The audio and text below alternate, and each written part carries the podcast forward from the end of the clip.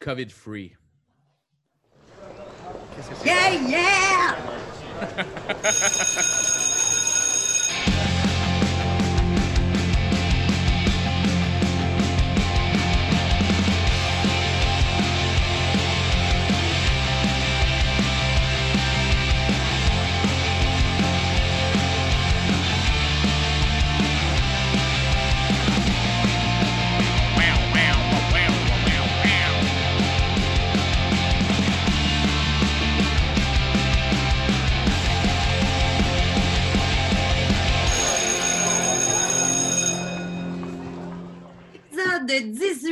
de notre balado. Hello, Jonathan Roberge. Salut, Hello. Mathieu Genet. Hello! Veilleux, vos étudiants favoris qui sont avec vous, pour vous faire penser à autre chose que la zone rouge, que le confinement, que tout ça. Donc, on enregistre toujours dans la maison. Et là, pour tout vous dire, nous, nous sommes le 4 novembre au soir. On est le 4 novembre au soir. Et là, ce qui veut dire, c'est qu'on ne peut pas vraiment vous parler du sujet de l'heure, c'est-à-dire, on le dit en même temps, les gars, un, deux, trois, go. Les, Les élections élections. américaines. Je pensais que vous pouviez parler euh, de la sortie de Charles et Elodie à Occupation Double. Moi, je vais t'en Ah, parler. t'en parler tantôt de ça. Yes! Moi, c'est la première année que je ne suis pas euh, OD. Ah oui? Euh, Puis je- c'est la première fois que je ne les suis pas, puis c'est pas par principe. C'est juste ça a donné que j'ai manqué les premiers épisodes, puis finalement, tout le monde avait l'air de connaître les, les gens sauf moi. Mais il se passe tellement de trucs sur les réseaux sociaux par rapport à OD que, je suis. Je sais que Charles est un leader. Charles est un Euh, leader. Élodie Héloïse est est une tricheuse. Élodie? Héloïse? Oh, plus certaine. Je dirais. Héloïse. On va dire Hello. Hello. Hello, elle a triché parce qu'elle s'est fait kicker out. Elle est partie d'elle-même parce qu'elle se sentait mal. Fait que ça, je suis au courant. Ouais. Mais moi aussi, je ne voulais vraiment pas l'écouter cette année parce que je me disais, si je passe ma vie à écouter OD pendant le confinement, je vais vraiment me trouver no life. Euh, mais finalement, je connaissais un des participants, Renaud, pour ne pas le nommer. Fait que là, j'ai dit, bon, on va l'écouter. Alors, tu non, déjà on- frenché? non, Avec le silence! non, c'est la vérité. Mais je voyais son coup là. Bon, Mais là, dit- comme, euh, comme vous en avez parlé, là, écoutez. Ah, tu vas y aller, hein? euh, pas le choix, là. Je voulais garder ça pour mes actus, mais je le fais maintenant. Donc, Ah ce, oui, sera, donc? ce sera mes actus en, en même temps. Euh, J'ai j'ai eu. Si vous désirez avoir accès à la suite de cette anecdote, abonnez-vous à la retenue, la version non censurée du pack sac disponible sur Patreon à seulement 3 dollars par mois. Et cette semaine, j'étais vraiment fier, j'ai oublié de vous le dire. Euh, on va pouvoir saluer des gens justement euh, sur nos réseaux sociaux qui sont de plus en plus présents. Merci, vous êtes rendu 160 abonnés Patreon. Vous êtes de plus en plus à nous regarder sur euh, YouTube. Petit train va loin, hein? On commence à grossir la famille, puis on je trouve ça le fun. Et il y a le blog Les Petits Maudits que Mhm. j'aime beaucoup, que je suis sur les réseaux sociaux. Et cette semaine, la fille s'est filmée euh, en train de parler de je sais pas trop quoi. Et elle était dans un endroit public et elle avait un masque du pack sac balado. Ah, c'est cool! je savais même pas qu'elle nous écoutait, je savais même pas qu'elle elle nous aimait. Et là, je voyais notre logo puis tout. Puis à moi, qu'elle trouve juste le logo nice, comme bien des gens qui trouvent vraiment notre, notre logo nice qui nous ont jamais écouté. Fait que si tu nous as. Tu sais, tu peux, tu peux dire à tes amis, hey, regarde comment il est beau mon masque. Il est pas obligé de savoir que ça vient d'un balado. très, très beau. Très, très beau. C'est vraiment cool. Hey, euh, merci d'ailleurs parce que la semaine, le, le dernier épisode qu'on a mis en ligne, on a eu des petits bugs, on a eu des petits problèmes. Puis il y a beaucoup, Mm. beaucoup, beaucoup de monde qui nous ont contactés, euh, que ce soit sur Facebook ou sur Instagram, pour nous dire Hey, ça marche pas en ce moment. Euh, merci de l'avoir fait, on a corrigé le tout. Merci les petits blonds d'avoir travaillé fort là-dessus. Et puis, c'est encore une bonne raison pour vous mentionner que ben, les abonnés Patreon, ils n'ont pas eu ce problème-là. Les amis, c'était le bon épisode. Quel outil de marketing que tu as réussi à tourner pour nous. Je trouve ça le fun. Il y a eu un bug, mais on n'en avait pas des bugs avec les gens qui donnent du cash. ah ben justement, j'aimerais ça saluer Eric Arsenault. On va saluer des, des- des gens qui nous écoutent, des auditeurs, euh, on- des podcasteux. On a Eric Arsenault qui dit Je pense que j'ai mal au bras tellement que j'avais le poil drette tout le long. Gros épisode. En parlant de notre épisode, si vous l'avez pas, si, si l'é- l'épisode que vous écoutez en ce moment, c'est le premier, on vous invite à aller voir notre spécial Halloween. euh, allez le regarder, celui-là. Marie-Josée Aymon, euh, qui était avec nous, qui nous a chasseuse. fait peur. Ah oui, oui, oui. Une chasseuse de fantômes, mais à la base, une thanatologue qui nous a parlé de son métier, de, de la mort. C'est- C'était une belle conversation qu'on a eue sur notre rapport avec la mort. Je trouve ça Moi, je suis un peu déçu. J'ai pas eu d'appel encore de dernière heure pour raconter mon témoignage de relation sexuelle avec une succube. J'attends toujours. J'attends toujours. Ça, on en a parlé dans la retenue. Oui, Ah, oui, oui, oui. Ben, Ben, Allez payer pour ça. Allez payer- pour ça. Combien, Mathieu? Trois piastres. Trois piastres! Le gérant est tombé sur la tête. Tout doit partir. Tout doit partir. Il y a euh, aussi il y a Julie Giguère qui nous disait c'est vrai qu'il torche cet épisode-là, même que j'avais peur dans ma voiture avec vos maudites histoires. Un 3 piastres très bien Cédric Côté qui disait un autre épisode que j'ai dévoré, vous êtes sur la coche tous les trois, vos invités sont géniaux, sauf un que je nommerai pas, mais il n'y a pas besoin de le faire, on parle du trône, Ouais. je pense. Il dit Ouais. lâchez pas, j'adore ce que vous faites, je très bien gros sur vos retenues. Oui, parce que ceux qui, euh, pour- je me répète, pour qui on est le premier épisode qui écoute, parce qu'il y en a beaucoup des fois qui vont écouter un épisode au hasard Ouais. pour découvrir le podcast. Puis là, c'est le premier que vous, vous écoutez ou regardez. On a reçu un gars qui me blastait sur Internet, un troll, puis on a essayé d'avoir une discussion avec lui. On vous invite à aller écouter cette, euh, cette discussion-là. Et Mathieu, est-ce que tu l'as lu la dernière? Est-ce que tu l'as devant toi? Euh, J'ai tout ça dans mes affaires? Est-ce que vous m'avez envoyé ça? Oui, c'est ça sur euh, Messenger. Attendez, j'y vais. Je veux le faire, je veux le faire, je veux le faire. Attends, là, je suis dans, je suis dans. OK. Je, je, je, je, je, je- OK, attendez. Donc, alors, ah, Jane Hick Fortin. Alors, je suis simplement à Un l'épisode Jannick, sept. ça va être Jannick. ouais. Ah, moi, le monde avec leurs orthographes bizarres, là. Jannick ou, ou Jane Hick. Jane Hick! Jane Hick! Le gars, il voit une Véronique, une Vero écrit J-A-N-N-E-H, majuscule I-C-K. Peut-être que c'est Hick pour vrai. Hey, peut-être Oui, que c'est oui. Jannick qu'on a vraiment ri, là. OK, OK. Jannick Fortin ou Jane Hick Fortin. Euh, je suis simplement Mathieu. à l'épisode 7. Oui. T'es vraiment le professeur qui prononce mal le nom des étudiants. Quand il prend les présences, le remplaçant. Salut, mon nom est Raymond Hébert. Aujourd'hui, je remplace le professeur. Alors. Marie Guenièvre. Guenièvre. Non, Geneviève. Geneviève. OK, moi, je l'appelle Jane Hick Fortin. Je suis simplement Ah ouais, à l'épisode Jane 7. Mais je dois avouer que dès le premier épisode, je me suis abonné au Patreon parce qu'apparemment, je suis une tout croche. J'adore votre podcast qui parle de ce que j'aime le plus, musique, films et anecdotes. En plus, maintenant, vous parlez de bière. Ce podcast est parfait. Hey, Alors- justement, mes amis, qu'est-ce que vous buvez, vous autres, aujourd'hui? Hey, je ne suis pas sur la bière ce soir, je suis sur le vino. Je bois le Ah, un nitro, un ça, nitro, un là. nitro, puis il est tellement bon, là. Il est tellement bon. Ça, c'est ma kryptonite, hein, le vin rouge. Tu peux pas me donner ça euh, pendant un podcast. Je finis euh, à terre. Je, je me disais justement, je devrais euh, faire attention. Moi, je bois une sandale. vraiment bon. Oh, hey, c'est tellement bon, Mmh, ouais. Tellement bon. J'adore. C'est toi qui me l'as fait découvrir. C'est toi, qui Mathieu, qui me l'a fait découvrir? Ça se peut. Ah, Elle est c'est oui. vraiment bonne. Hey, moi, je vais plugger un ami que, Yes. euh, euh, que vous connaissez de nom, ou peut-être personnellement, ou peut-être parce que je joue dans la NFL et pour les Alouettes. C'est Étienne Boulay. Mhm. Étienne Boulay Ah. est maintenant sobre depuis euh, un an et demi. Euh, Étienne a eu quelques problèmes. Il en a déjà parlé publiquement. Mm. Des, des problèmes de consommation. Et c'est quelqu'un qui se disait c'est plate parce que moi, j'aimais les drinks, pas nécessairement pour me saouler, parce que j'aimais le goût. Mhm. Jamais boire un gin tonic, jamais boire un rum and coke. Et là, il a parti une boisson qui s'appelle atypique. OK? C'est, euh, il n'y a pas d'alcool. Ah ouais? C'est seulement 60 calories, parce que lui, il est musclé puis il s'entraîne. Pratiquement pas de Comme calories. nous autres, là. Oui, nous, on court Ok, à tous les matins. là. Merci beaucoup. Et là, tu vois, je viens de finir la canette de gin tonic et tout le long, j'avais vraiment l'impression de boire un gin tonic, comme s'il y avait de l'alcool dedans. Et c'est zéro alcool. Donc, les amis, c'est vraiment cool pour quelqu'un qui veut. Les bières sans alcool sont rarement bonnes, on ne se le cachera pas. Là, Ouais. tu es dans ton coin avec ton Perrier. Si, mettons, tu fais Hey, j'ai le goût de boire ce que j'ai tout le temps bu depuis 15 ans, mais j'ai pas envie d'être sous parce que quand je suis sous, euh, je peux être désagréable, ou tout simplement parce que tu n'as pas envie de tituber devant tes enfants. Mhm. Euh, moi, je suis un maniaque de gin, vous le savez. Et là, je me suis clenché une caisse d'atypique. C'est comme si j'avais bu du gin toute la soirée et j'ai encore toute ma tête. Alors, atypique, ça se trouve dans tous les IGA. Bravo à Étienne Boulay de, de faire ça.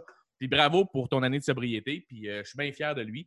Puis je trouve ça cool euh, qu'il maximise quelque chose qu'il a fait puis qu'il le motive. Quand Absolument. arrête de boire, c'est extrêmement difficile. Et ce qui me donne l'idée de partir euh, moi-même mon drink qui euh, ne goûte absolument rien, mais qui saoule en tabarnak. Alors, euh, c'est ça. Hey, Ok, moi, là, on, on va essayer ça, on va être des On, testeurs. on brainstorm, on brainstorm. Oh, ouais. je, je me crisse du goût, je veux juste baver quand je parle. Je veux un œil à moitié fermé et parler de trop proche. C'est ça que je veux. Euh, ça m'a donné une idée. Santé, les garçons, santé. Santé. Hey, je- euh, Et là, je suis rendu au café, euh, au déca à cette heure-là, parce que je bois beaucoup trop de caféine sinon. Hey, vos actualités, ça a l'air de quoi, vous autres, cette semaine? Désirez avoir accès à la suite de cette anecdote, abonnez-vous à la retenue, la version non censurée du pack sac disponible sur Patreon à seulement 3 dollars par mois. Hey, aujourd'hui, euh, on a, on a chacun un oral, puis vous avez décidé de comme faire un oral à deux et que moi, je peux participer. Fait qu'au lieu de préparer du stock, je peux juste embarquer. Et que, que sera cet oral, gang? Devinez la matière du jour? Cinéma. Euh, cinéma. En fait, c'est le, c'est le ciné-club. Le ciné-club du Pack-Sac. Oh, c'est ça, c'est le ciné-club. du On s'en va. Exactement. À l'école, c'est l'heure du dîner, t'avais comme un local ouvert avec une TV sur un chariot, puis euh, il y avait toujours comme un film qui jouait. C'est ça qu'on fait. J'avais été voir Georges de la Jungle comme ça au secondaire, bien batté. Le, le, le film avec le beau monsieur, là. Brandon, Euh, Fraser. Fraser. Oui. Ouais, ouais. Oui. J'avais été voir ça bien batté en secondaire 2, genre euh, dans une pièce, esti, puis je mangeais des jujubes, puis que mes amis étaient voir, t'allais regarder ça, puis moi j'aime regarder des films, j'étais ah, c'est quand même pas si pire, là. Ouais, Voilà. ouais. Fait que, bon, ben, hey, je vous souhaite euh, tous On parle à bons euros. Oui. C'est parti.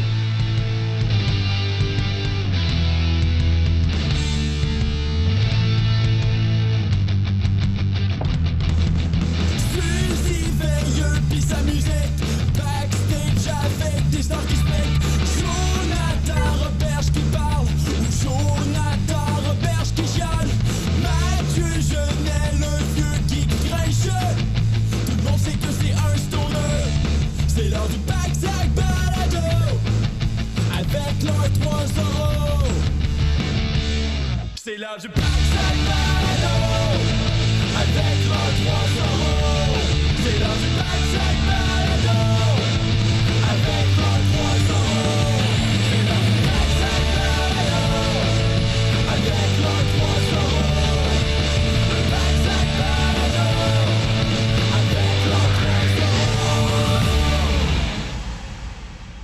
Erreur. Il n'y aura qu'un oral aujourd'hui, mais un, Mhm. un oral d'équipe des Malfaux. Une causerie. Une causerie. Alors, Une euh, la discussion aujourd'hui, la causerie sera autour euh, de devoirs que vous m'avez donné. euh, vous m'avez donné comme devoir euh, dans le dernier épisode à Hey. Halloween. Je t'arrête, je t'arrête, Ah ouais, ah ouais, vas-y. Excuse-moi, hey, excuse-moi vraiment. Vous de m'aviez donné un devoir à faire, Oui. était d'essayer une pilule de sex shop. Je l'ai fait cette semaine. En retenue. OK, fait en retenue, on ira parler de, de, de la pilule. OK, fait que tout le monde, abonnez-vous au Patreon si vous voulez l'avoir. Excuse-moi, Suzy, c'est juste que tu as dit le mot devoir, j'ai flashé, sinon je l'aurais oublié.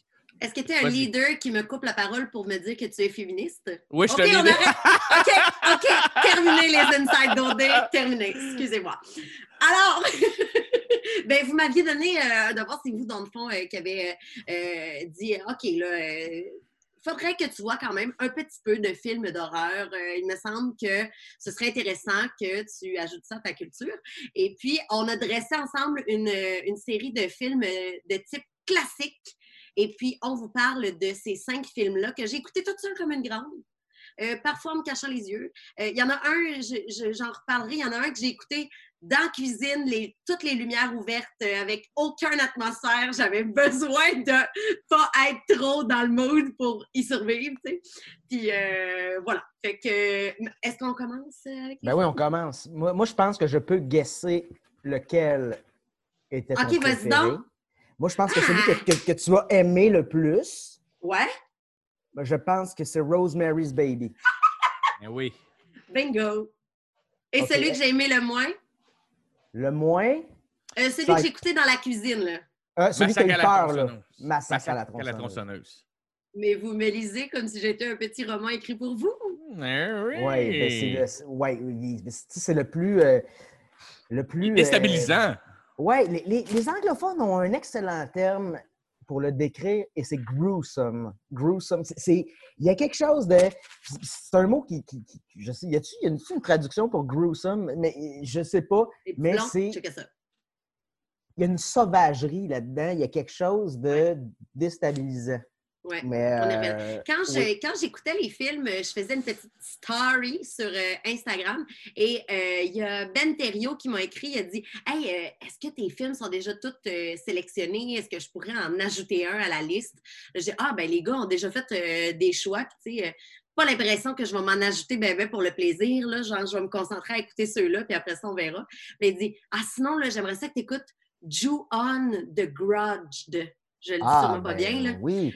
Là, je dis OK. donc? Que, que c'est ça. Puis là, il a dit, mettons que ça entre dans la catégorie des films, euh, plus jamais un film d'horreur va te faire peur après ça. Merci, Ben, mais non, merci. Euh, je suis pas, ouais, rendue ouais, là. ouais, Je suis pas rendue ouais. là, pas rendue là. Fait Oui, que, ah. allons-y, allons-y. Euh, premier film de, de, à voir, c'est Psycho. Oui, parce que pour 1960. le voir, la sélection qu'on avait faite, c'était cinq films de. euh, euh, c'est presque un cursus universitaire qu'on a fait. C'est- C'est genre, c'est l'horreur moderne. C'est par là que le genre horreur est entré dans la modernité. Fait qu'on commence avec Psycho, qui est le. C'est là. C'est là que ça commence. C'est avec.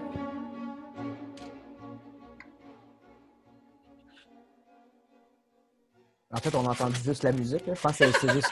J'étais plus sûr que c'était une bande-annonce ou, ou le thème de Psycho. En tout cas, le- on a entendu le thème de Psycho. Alors, Psycho 1960 de Alfred Hitchcock avec Anthony Perkins et Janet Lee, Vera Miles et John Gavin, qui est basé sur euh, le livre de Robert Bloch, Psycho. Euh, donc, le synopsis. Une jeune femme qui tente de prendre la fuite avec une somme d'argent volée trouve refuge pour la nuit dans un motel géré par un jeune homme timide avant d'y être assassinée par la mère contrôlante de celui-ci. Sa sœur et l'ancien amant de la jeune femme s'y rendent par la suite pour y mener l'enquête. Mhm. Alors, Suzy, t'as pensé quoi de Psycho? Euh, c'est un des films que j'ai préférés dans la liste. j'ai vraiment aimé ça. Euh, là, est-ce qu'on prend pour acquis que je suis comme la seule attardée qui n'a pas vu ça? T'sais, on ne divulgue gâche pas. Là. On dit pas Donc, c'est le point de vue. Oui, on peut, ça. on peut spoiler. Moi, je pense que si t'as pas vu le film en 60 ans, tu- on peut, T'es on peut- dû. On peut spoiler. On peut On peut spoiler. spoiler. OK. Euh, ben oui, c'est ça, tu sais, évidemment. Bon, je, je- ce que j'ai fait dans le fond, c'est que j'ai toujours écouté les films et après, je suis allée lire sur le film. Alors, je voulais ne pas avoir d'impression, je voulais surtout pas lire c'est quoi les punchs ou je voulais vraiment le vivre et puis ensuite voir. Fait que là, après ça, je voyais que c'était vraiment un des films qui a, qui a été euh, le plus marquant, le plus inspirant. euh, Mhm. et puis, je pense qu'il est vraiment à, à la hauteur de sa réputation. C'est c'est vraiment bon. Il n'y a, vraiment rien qui est laissé au hasard. C'est vraiment, le suspense est, est vraiment bien tenu tout le long du film. Euh, le, le jeu est beau. euh, le- la, c'est- vraiment parfait. L'histoire, tu sais, elle, elle va voler 40 000 piastres. C'est énorme la somme à, cet- Ben oui. à ce moment-là. Elle va voler ça à son patron. Ça fait 10 ans qu'elle travaille pour lui. Puis elle vole un peu finalement pour son amant. Tu sais, Mhm. C'est c'est comme ça qu'on le sent. Puis c'est vraiment anodin qu'elle arrête euh, au motel là, parce qu'elle est fatiguée. tu sais. On est, on, on- moi, je ne pensais pas que ça allait être euh, tu sais, la scène du film qu'on avait déjà vu, euh, qui est accompagnée de la musique tellement euh, euh, terrifiante. Euh, cette scène-là, elle arrive vraiment plus tôt que je pensais dans le film. Moi, je pensais que, étant donné que j'avais compris là, que c'était ça, je me disais que ça allait finir là-dessus. Je pensais que ça allait être la fin du film, ça, la scène de la douche. Et puis, non, ça arrive quand même tôt dans le film. Là, je me C'est un disais, peu avant la moitié. Ouais, c'est ça, je m'en dis, c'est après 40 minutes, même pas. Ouais. Non, c'est c'est presque la moitié du film, même que ça vient, euh, tu sais, dans, dans, dans, dans la structure, là, souvent d'un film, t'as, à la moitié, tu as quelque chose qui arrive, qui est un moment d'intensité intense, qui vient donner un second souffle à ton film. Bien, euh, dans Psycho, c'est pas mal la scène de la douche. Sauf que sais, c'est les que violents. Vas-y. la, la fille, on la suit depuis le début, c'est notre, c'est Ouais. notre héroïne. Mais Ouais. là, elle meurt en plein milieu du film. Et ça, c'est pendant le, le marketing, je sais qu'Alfred Hitchcock interdisait à ses acteurs de se présenter dans les, dans les émissions de télé ou de radio de peur qu'ils vendent le punch et que les gens Nice. ne veulent plus y aller de peur de se dire ben là, comment ça se fait que Janet Lee n'est- plus à l'écran? Euh, On s'est fait fourrer, tu sais. Donc, c'est Ouais. ça. Puis c'est vraiment, la musique est tellement, euh, c'est tellement strident, le son, ça ajoute vraiment là, à la peur euh, qu'on a dans cette scène-là. Et puis, euh, c'est ça, la mise en scène est vraiment belle, tous les plans sont vraiment jolis, Euh, il y a vraiment une tension tout le long du film. Et puis, Ouais, j'ai- j'ai vraiment, vraiment aimé ça. Le, le- je sais pas, le noir et blanc, l'atmosphère, les interprétations. C'est effrayant, c'est joli. J'ai vraiment aimé ça. Puis la fin, là, wow! Ouais. Je, je m'en allais pas là du tout. Je l'avais pas vu T'avais- venir. T'avais pas vu Euh, venir le punch? Non, pas du tout. Euh, je- moi, je le sentais très euh, nerveux. Je sentais qu'il y avait des problèmes, mais je pensais pas que c'était ça. Euh, j'ai- j'ai- J'étais vraiment surprise. Fait que j'ai j'ai agréablement été surprise. Parce que là, à un moment donné, tu sais, t'es un peu. Ça fait longtemps là, que tu es en tension, puis que tu dis OK, OK, euh, ça s'en va où? Puis là, ça, wow! Vraiment. Le punch, pour ceux qui, qui, qui n'ont pas Ben- vu ou qui s'en rappellent plus, le- toi, tu t'en rappelles-tu, Joe, du punch? Euh, Voulez-vous rire de moi? Moi, Psycho, je l'ai vu une seule fois. Ouais. J'avais 16 ans. Mhm. Je- C'était à l'Halloween. Je sortais avec Marjorie. Et là, on s'était dit, hey, on va se pogner un film d'horreur. Et là, c'était la bonne vieille époque où on rentrait dans un club vidéo qui sentait le popcorn, puis on Mm. allait voir un comique qui connaissait ça, qui n'était pas juste le d'autre qui plaçait des cassettes, puis on lui disait, hey, excuse, y a quelqu'un qui est bon ici avec les films d'horreur? Puis là, il nous avait pointé un gars qui avait l'air d'un gothique. Puis là, on avait été le voir, puis il dit, ben, Psycho, là, c'est- c'est c'est l'origine de tout, là. C'est faut que tu vois ça, tu sais. Puis à 16 ans, je me rappelle de, de, tu sais, de la scène de la douche, je me rappelle de l'histoire et je me rappelle surtout qu'on n'était pas capable de finir des films sans que je la tripote ou sans qu'elle me tripote. Mhm. Fait que tu te rappelles-tu pas? Euh, correct, je me rappelle l'avoir vu, je me rappelle que j'ai aimé ça, je me rappelle que c'était très. euh, que esthéti- esthé- Ouais. esthétiquement Esthétiquement. parlant, c'est le genre de truc qui me fait triper euh, énormément. Et Hitchcock, tout ce qu'il a fait, j'ai trouvé ça magnifique. Euh, c'est dans ce film-là qu'il a. euh, oui, c'est dans ce film-là qu'il a inventé le plan de caméra sur rail qui recule en même temps. c'est un terme en, en cinéma. Puis je me rappelle que j'avais trouvé ça hot comme plan de Ouais. caméra. Euh, Est-ce que je me rappelle de la fin? Non. OK, Et ben, là- tu dis-le.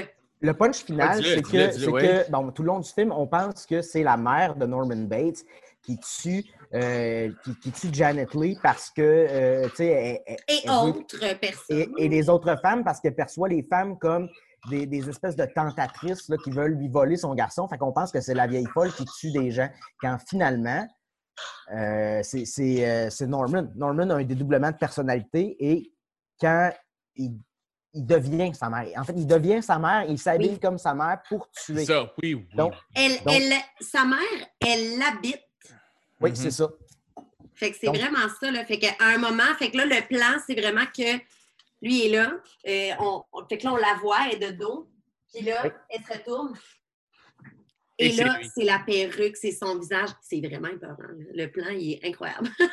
Ouais. Ah! Fait que, OK, fait que toi, tu n'avais pas vu venir ça. Non. OK. Fait que donc, les, les- les- les mécanismes, euh, tu sais, c'est pas parce que c'est un vieux film que, euh, qui, qui utilise des anciens procédés que euh, on, on ne peut pas être berné encore de nos jours. C'est quand même cool, ça. Ben, c'est pour ça que je l'ai autant aimé.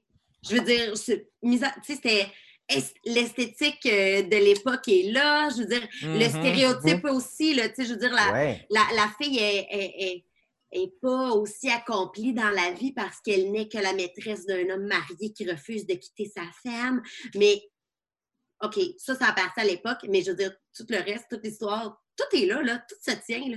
C'est pas Ouais. parce que c'est un gros maudit beau char de l'époque qui rentre dans l'eau que, que c'est un char d'aujourd'hui. Je pense, je pense que justement, c'est pour ça qu'il y a eu autant de. Il y a eu quoi? Il y a eu trois, trois remakes hein, de Psycho? Non, il y a juste un remake de Gus Van Sant. C'est un Ouais. remake qui était comme by. Tu sais, c'était- c'était comme plan par plan. OK? Oui, c'était identique avec Christian Bell. Non, c'était euh, c'était euh, Anne Each qui faisait la fille, puis tu avais. comment il s'appelle, le grand qui joue dans Dodgeball? J'ai comme Vince un- Vaughn. Vince Vaughn faisait Norman Bates. Hein? Ben oui. Moi, j'étais persuadé. Fait American Psycho n'était pas un. Non, American Psycho, c'est complètement autre chose. Oh! Je pensais que c'était inspiré d'eux parce que j'avais pas. J'ai jamais Non. voulu le voir American Psycho avec Christian Bell. Je non, me ça, disais, American Psycho avec, Chris- avec Christian Bell, il faut que tu vois, tu vois ça absolument. hein, moi, j'étais de persuadé. Oui, c'est un devoir. OK, Parfait. excellent. Mais t'as-tu vu, quand on Google euh, Psycho, Psycho, ici- 1997, la version de Gus Van Sant. mais là, tu vois euh, ici, euh, en euh, 24 janvier 2020, que ça me donne ici, euh, comme s'il y avait eu un remake qui avait été fait. Je sais pas. Movie, remake. 1998, que ça me donne pour Psycho avec. euh, ben Ouais, oui, avec. 98. Ben oui! Ah, fait que moi, j'ai mélangé plein de plein d'affaires. Ouais. Il y a Vigo Mortensen là-dedans. Tu sais, c'est- c'est.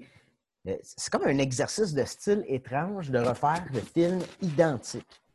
C'est vrai que c'est spécial, tu sais, ça, Oui. ça amène quoi? Il n'y a pas de, de plus-value euh, Euh, tu sais, il y a, il y a tant plein, ça.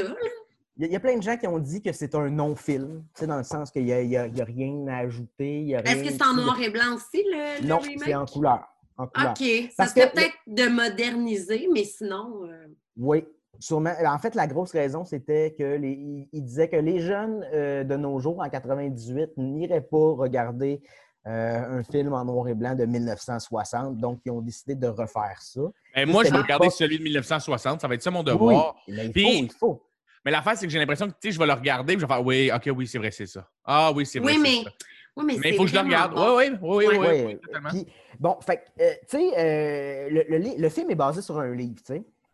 Puis, il suit le livre de manière assez fidèle. Tu sais, c'est pas un super gros livre, là, si vous voyez. C'est pas Oui. super épais. Donc, c'est quand même difficile, euh, c'est quand même facile à adapter un, un- un récit qui est pas long comme ça. Mais euh, là où il y a une différence, c'est dans la, la représentation de Norman. Tu sais, Norman, euh, Ouais. dans le film, c'est un, jeune garçon avec une. Tu sais, il y a comme une. Il y a comme une dégaine de Pierre-Luc Funk, là, Anthony Perkins. là. Tu sais, c'est le, le Ah! boy next door. Tu sais, c'est le 100%. gars 100 Tandis que dans le livre, Norman Bates, il est gras, il est alcoolique, il est chauve dans Il est quarantaine, dégueu, là. il est obsédé par l'occulte et la pornographie. Euh, Hey, attends une minute, là, il est dégueu, Chris. Il est gros, il a pas de cheveux, il aime je, la je pointe. sais, si, il il est à deux défauts d'être nous autres. OK? Nous louerais-tu une chambre Non, mais de motel le, portrait est payable, là. C'est ce que je voulais dire. Oh, là, je voulais penser Non, personne. non, mais dans le sens Gros, que pas de cheveux, arc. C'est beau. pour vendre, Il aime pour la vendre le, le punch de Psycho, c'est là que. Mais il est issu, là. Il est les, descriptions sont comme. Il, est creepy, tu sais. C'est Tandis clair. que l'autre, c'est juste un petit weirdo. Puis on, Oui. on l'adopte tout de suite, hein? On a un Ben, peu pitié parce qu'il est weirdo. On est comme, C'est oh, cute. c'est là que je trouve qu'il y a eu une certaine ingéniosité là-dedans. Tu sais, on aurait vu. On n'aurait jamais eu confiance euh, dans, dans un casting tel que le gars est décrit dans le livre. Tandis que là, tu le vois, le gars, puis il a l'air fin quand même. Puis là, il y a un Oui. moment donné, il y a une scène, je ne sais pas si tu te rappelles la scène où euh, il parle de sa mère, puis elle dit Ben As-tu oui. déjà pensé à placer ta mère dans une place? Absolument. Puis il est comme, Cette scène-là, je peux pas, tu sais. ben, cette scène-là vient comme nous shifter un peu notre, notre sympathie de elle, tu sais, une femme qui, qui a volé du cash, à ce pauvre jeune homme qui vit avec une mère un peu folle, tu sais, puis, puis tout. Puis c'est c'est là que je trouve que euh, c'est ça, ça, ça marche beaucoup. Euh, il y a eu de la controverse aussi parce qu'au début, euh, Universal ne voulait pas faire ce film-là parce qu'il trouvait que le livre était un peu trash. C'était un livre un peu, euh, pas de second ordre, là, mais, presque. Puis, tu sais, euh, ils ne voulaient pas le faire, donc euh, ils n'ont pas eu un super gros budget pour ça, puis c'est pour ça que le film est en noir et blanc. Euh, le film prend beaucoup de risques. Euh, euh, le film montre un couple qui partage le même lit. En 1960, on ne voyait jamais ça. Quand tu vois des trucs des années 50, les couples ont toujours comme des, des chambres avec deux lits séparés. Je ne sais pas si Ah, vous avez ouais? remarqué ça habituellement. Ben Oui, je pas remarqué. regardez, euh, genre, tu sais, si, vous regardez, tu sais, genre ma sorcière bien-aimée ou des trucs comme ça, là, c'est toujours des, des. Soit ils sont pas dans la même chambre ou soit c'est deux lits. Ah ben, tabarouette. Euh, le film comporte du travestisme. Mhm. C'est le genre de truc qui passait pas à l'époque. Puis c'est le premier film qui montre une toilette. Hein? Oui, C'est donc pas intéressant, ça, comme fun fact. on ne montrait jamais les toilettes avant. L'endroit où nous déféquons. Jamais. C'était tabou. le pot à caca, on veut pas le voir. Euh, Qu'est-ce que tu as pensé de la violence? Euh... Ah, il y a un commentaire que j'ai oublié de mentionner. Ouais. Moi, j'avais vraiment plus peur du policier que du Mhm. petit garçon du motel. Là. Mhm. Le policier me donnait vraiment froid dans le dos. J'étais comme, Ugh, gros obsédé, il va la suivre puis il va la violer. C'est sûr que c'est ça qui arrive. tu sais. C'est un, policier. Joe, c'est un policier avec des lunettes, euh, des lunettes d'aviateur miroir que tu vois pas ses yeux. Il est pas Ah, fin. Il arrête la. c'est un personnage mystérieux, puis oui, oui, oui, il est creepy. Ouais, C'est vrai que ouais. ne pas l'avoir vu, tu te demandes, ça s'en va où cette affaire-là? Ah, vas-tu ah, ouais. comme la suivre après? Puis la Euh, violence, euh, écoute, euh, tu sais, c'est- bien correct là, dans le sens où c'est pas tellement explicite. Euh, tu sais, mettons, quand il y y a un meurtre là, qui survient, euh, c'est le garçon, là, ça arrive en, en haut de l'escalier, puis là, il tombe direct en Ouais. bas de l'escalier, one shot. Il déboule pas ça, lui, il tombe ça, one shot. Oui. Euh, tu sais, c'est pas. euh, je me disais pas, ouch, aïe aïe.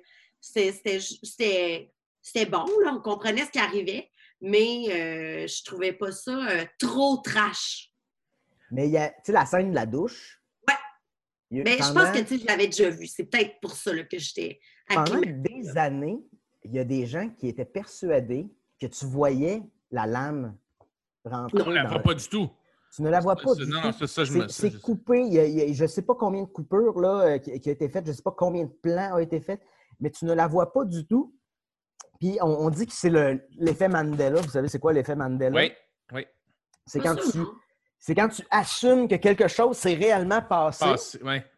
Ben, en même temps, écoutez la musique. Moi, quand j'entends la musique, on dirait que je voyais autant de nombre de coups de couteau. On dirait que c'est comme Ouais. cling, cling, cling, cling, cling. Alors Ouais. que je ne sais pas s'il a donné un coup de couteau au 18 dans le fond. Aucune Mhm. idée.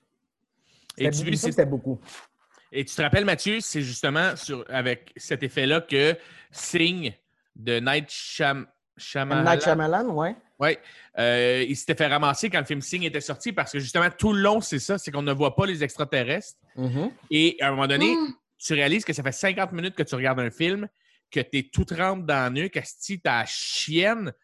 Puis quand ils nous l'ont montré, il était mal fait à l'ordi, puis c'est venu tout chier le film, je trouve. Tu te rappelles-tu, là, il était, il était dans. il y a la fameuse scène de la fête d'enfants où on le Oui. voit la première fois. Parfait, on l'a mal vu, on a un frame, Oui. on a peur, man.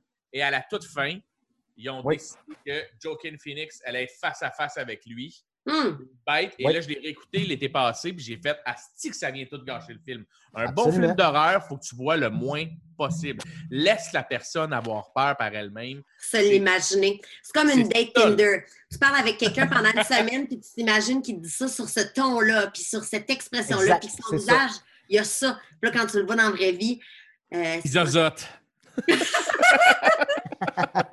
j'ai rien contre les gens qui zozotent. Donc, euh, euh, c'est ça. Donc, en 1960, euh, Psycho sort. Puis il faut se rappeler que, mais tu sais, des films d'horreur, il y en a eu depuis le début, début, début du cinéma. C'est un des premiers genres qui est exploité. Mais depuis le début du cinéma jusqu'aux années 40, ça se passe majoritairement dans des contextes gothiques, tu sais, dans des châteaux d'Europe avec des Ben vampires, des momies, des fantômes. Nosferatu. Nosferatu 1927, je pense que Mhm. Frankenstein en 1910 ou quelque chose comme ça. Mais après la Deuxième Guerre mondiale, après euh, Hiroshima, après les balbutiements de, de l'exploration spatiale, le début de la guerre froide, le cinéma d'horreur devient comme plus axé vers la science-fiction, vers les monstres, puis les mutants, puis tout ça. Mais Alfred Hitchcock, avec Psycho, le ramène, euh, le ramène chez nous, si on veut. Il va, faire le pont entre le, gothique et le contemporain, si on veut. Parce que dans Psycho, tu as la vieille maison, qui est de la, maison Bates, qui est là sur la colline, qui, qui surplombe. C'est la vieille maison gothique qui est là. Mais tu as une figure très moderne, la figure du motel. Le motel qui est comme un symbole là, de, l'Amérique euh, post-Deuxième Guerre mondiale, euh, à même titre que les, les fast-foods de bord de route, les cinéparks, puis les banlieues. c'est comme, ça vient faire le pont entre tout ça. C'est pour ça, je pense que euh, c'est un film super important. Puis il a ouvert la voie aussi au, au slasher. tu sais. Et- et- excellente euh, analyse, Matt, parce que je serais curieux de voir de 1942, 44, 45. Après la vague de fameux films patriotiques de guerre que les Américains faisaient juste plus arrêter de faire, là, tous les films de guerre qui sont sortis dans cette époque-là, dès que, c'était- dès que ça, ça, ça a terminé, on avait besoin d'ennemis euh, en cinéma. Et tout Mhm. ce qu'on affrontait, c'était des astis de grosses araignées, des bébites euh, de- qui descendaient. Je serais curieux de voir de 1946 à aller jusqu'à 1960, quand c'est sorti, ce 14 ans-là, s'il y a eu d'autres films où un humain attaquait un autre humain? Mais c- non, il n'y en a pas tant. On Pas n'en voyait plus, on n'en voyait pas que- de, de Frankenstein, puis de Nosferatu, puis de vampires qui mordaient dans le cou. C'était- Puis même encore un vampire, si ça reste... Les, Euh, les Frankenstein et Dracula ont continué quand même dans les années 50, mais c'était devenu là, tu sais, comme la suite de la suite de la suite. là. Ouais, ouais, ouais. Même que dans les années 50, tu avais eu euh, Abbott et Costello contre euh, Frankenstein. Et euh, Abbott et Costello, c'était un populaire duo de comédie euh, de l'époque. Donc, ils ont, puis ils ont ramené les mêmes acteurs là, que, que- que- que dans les années 30 pour Dracula, Frankenstein, puis tout ça, mais ils les ont fait comme euh, rencontrer ces deux gars-là. Tu sais, c'est comme si tu avais Will Ferrell et Jim Carrey euh, dans un film d'horreur. tu sais. Donc, c'était devenu un peu comme ridicule. Puis de l'autre côté, Ben- justement, c'est ça. Tu avais les grosses fourmis, les grosses araignées, Godzilla euh, au Japon. T'avais- Ouais. Puis, donc, c'était toujours des ça. ovnis qui débarquaient, puis que... Ouais. Et tu as aussi cette, euh, cette phase-là euh, du, du cinéma d'horreur qui est devenue ridicule. euh, non pas par. je- comme là, toi, tu parlais de Abbott et Costello puis Frankenstein, j'étais même pas au courant. Moi, dans ma collection, j'ai une collection de vieux films des années 40-50 chez nous et j'ai un Frankenstein in the Swamp. Ça te dit quelque chose, Mathieu? Écoute, ça, là, il y en a eu tellement des affaires comme ça. faudrait que tu checkes est-ce que ça date des années 50, des années 60, parce qu'il y a, Années il y a eu des- 50. il y a eu euh, des gars de série B qui, eux, faisaient ce genre de truc-là. euh, puis ça, ça marchait dans les drive-in. C'était Ouais, ouais, des- ouais, du cinéma d'exploitation.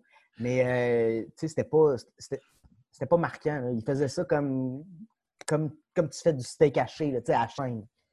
Parce que le- le- je, je me l'ai clenché cet été, bien tranquille, en pensant que c'était le Frankenstein original, parce que je trouvais que, tu sais, quand, quand je l'ai acheté, c'était Frankenstein en gros, sa face, puis en tout petit, In the Swamp. Puis je le savais pas. Fait que là, je disais, Hey, on va se clencher un vieux film d'horreur. Je mets ça, puis c'est Frankenstein qui vit sous l'eau, puis il sort de l'eau. T'as déjà vu cette image-là? hein? Il sort de l'eau, puis il y a plein d'algues après lui. J'ai pas vu ça. Fait, puis tu fais, ont, les années 50 ont comme scrappé le style horreur en le réduisant. euh, Il y avait beaucoup de censure puis de, de- de puritanisme là, aussi dans les années 50. là. C'était pas une décennie super facile pour, euh, pour être productif, non. Mais j'apprends aujourd'hui que Psycho a été le pont. Tout ça pour dire que Ouais. je trouvais ça brillant comme analyse, Mathieu. Le- assez ça, moi, faire mon oral avec le nerd de la classe. Là. Le, Mais oui, le- Il t'en donne, hein, de la petite beau contenu. Le rôle est contesté là, parce qu'il y, y en a qui disent que c'est Psycho, il y en a qui disent que c'est Peeping Tom, un autre film euh, un peu dans le même genre où un, un- un voyeur regarde par les trous de serrure avant de tuer Oui, oui, oui, oui, oui, C'est- oui, c'est oui. comme, c'est- c'est- il y a comme une bataille entre les deux, mais moi je pense que c'est Psycho. Euh, Mathieu, c'est- c'est-tu dans ce. Pe- euh, Peeping Tom? Peeping? Tom.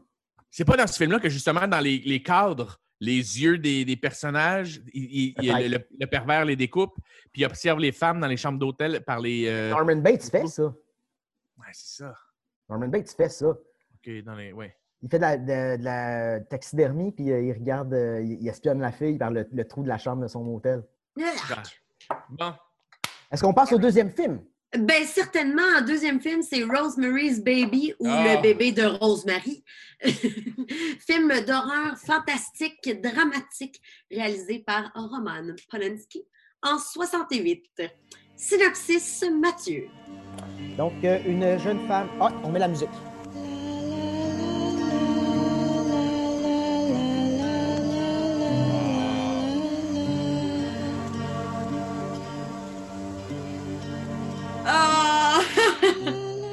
L'ambiance est mise.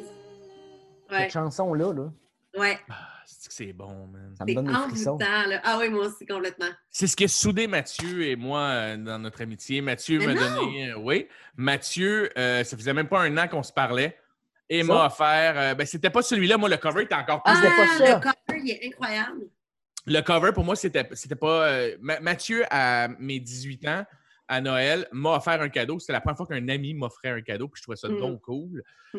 Et une- on marchait sur la rue Iberville à Repentigny. Mhm. Et Mathieu a fait Hey Ben, j'ai un cadeau de Noël pour toi. Puis j'ai fait Un cadeau de Noël pour moi? Voyons donc. Puis il a dit Il faut absolument que tu lises ce livre-là. puis il m'avait donné Rosemary's Baby. Et c'était juste, elle ressemblait beaucoup à The Exercise, la pochette. C'était comme toute euh, de la brume verte avec elle qui Ouais. la, la, la poussière. La tu te rappelles? poussière. Ouais, ouais, OK, ouais. OK, on va raconter le synopsis, là. Ouais, ouais. Vas-y. Donc, euh, une jeune femme au foyer et son mari acteur s'installent dans un édifice au passé obscur. Lorsque celle-ci tombe enceinte, petit à petit, elle est isolée et vient à soupçonner qu'une conspiration de nature occulte la vise, elle et son enfant. J'ai-tu bien fait ça? Eh oui. très bien fait ça. Très bien fait ça. Qu'est-ce que tu as Mon pensé de ça? préféré. Ah, c'était vraiment mon hein. préféré de la série parce que c'était euh, c'était vraiment joli. Euh, et puis parce qu'on n'a pas vraiment peur pendant ce film-là. On est plutôt angoissé, je pense. Mhm. Euh, c'est pas- c'est ça. Euh, la mise en scène, c'est c'est vraiment joli. La- la- le- L'atmosphère est vraiment oppressante. Euh, les cadrages, tout est vraiment joli. Là. Il y a des décors un peu en style euh, labyrinthe. Euh, la musique, Mhm. euh, c'est vraiment présent aussi. Ça, ça habite beaucoup. Euh, ce qui m'a vraiment sauté aux yeux aussi, c'est à quel point le home staging de ce film-là est actuel. On traite tellement sur le vintage là, que quand elle, tu sais, la, la fille, bon, il déménage dans un appartement, donc elle, sa job de femme, c'est de décorer cet appartement-là. Et elle le fait à merveille, c'est tellement beau, j'avais vraiment le goût d'habiter là. Même chose pour le fashion, hein? les vêtements, Mhm. là, tout est Oui. actuel, tout est à la mode, même les coupes de cheveux. En tout cas, moi, je trouvais, que, je trouvais ça euh, vraiment cool. Je capotais sur leur nouvel appart.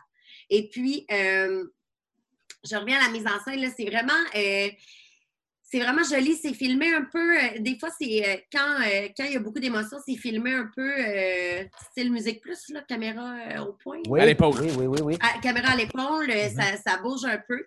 Je trouve ça bien le fun. Puis je lisais euh, sur euh, le web que derrière les failles de ce couple parfait, on retrouve toute l'inquiétude de la fin des années 60 face à la perte des repères moraux. Fait que là, Mhm. on est dans, le mouvement de contestation noire. Euh, les étudiants embarquent beaucoup là-dedans. Les hippies prennent vraiment la place. Fait qu'on sent vraiment cette tension-là dans le film. Surtout à et puis même chose je j'ai pas constaté ça par moi-même je lisais que à la fin du film euh, Rosemary lit le time et sur le dessus on lit Is God dead? Oui. Hein, Et- J'avais même pas remarqué. C'est Oui. C'est vraiment, euh, c'est vraiment d'une époque. Et puis, euh, ouais, j'ai vraiment aimé ça. Matt, tu m'avais demandé de regarder ça peut-être de- d'un point de vue euh, féminisme euh, 2020 aussi. Oui. Ben là, euh, c'est parce qu'on suit un personnage féminin, c'est elle le, personnage principal, ça c'est cool. Euh, sauf qu'elle est vraiment prise dans son espèce de carcan de société. C'est vraiment une époque qui est misogyne. Euh, Rosemary, sa job, c'est de tomber enceinte parce que c'est Ouais. la femme euh, de son mari, puis c'est ça sa job. Il faut qu'elle fasse un bébé. Il faut qu'elle décore est un l'appartement. acteur, qui est un acteur un peu raté, là. Ben, pas raté, mais Oui, tu sais, c'est ça, il est un peu wannabe en plus. Ouais, là. Il n'est pas si hot. Là. Il est plus euh, influenceur qu'acteur, dans le fond. genre, Euh, faut qu'elle apporte sa bière, faut qu'elle apporte sa sandwich, faut qu'elle, tu sais, elle est vraiment comme euh, pris euh, là-dedans. Puis, euh, tu sais, ça n'a pas de raison d'être à part tomber enceinte de son mari. Et puis, ce bébé-là, là, ben, il est fait sans consentement. Euh, c'est horrible, là, sérieux, c'est vraiment.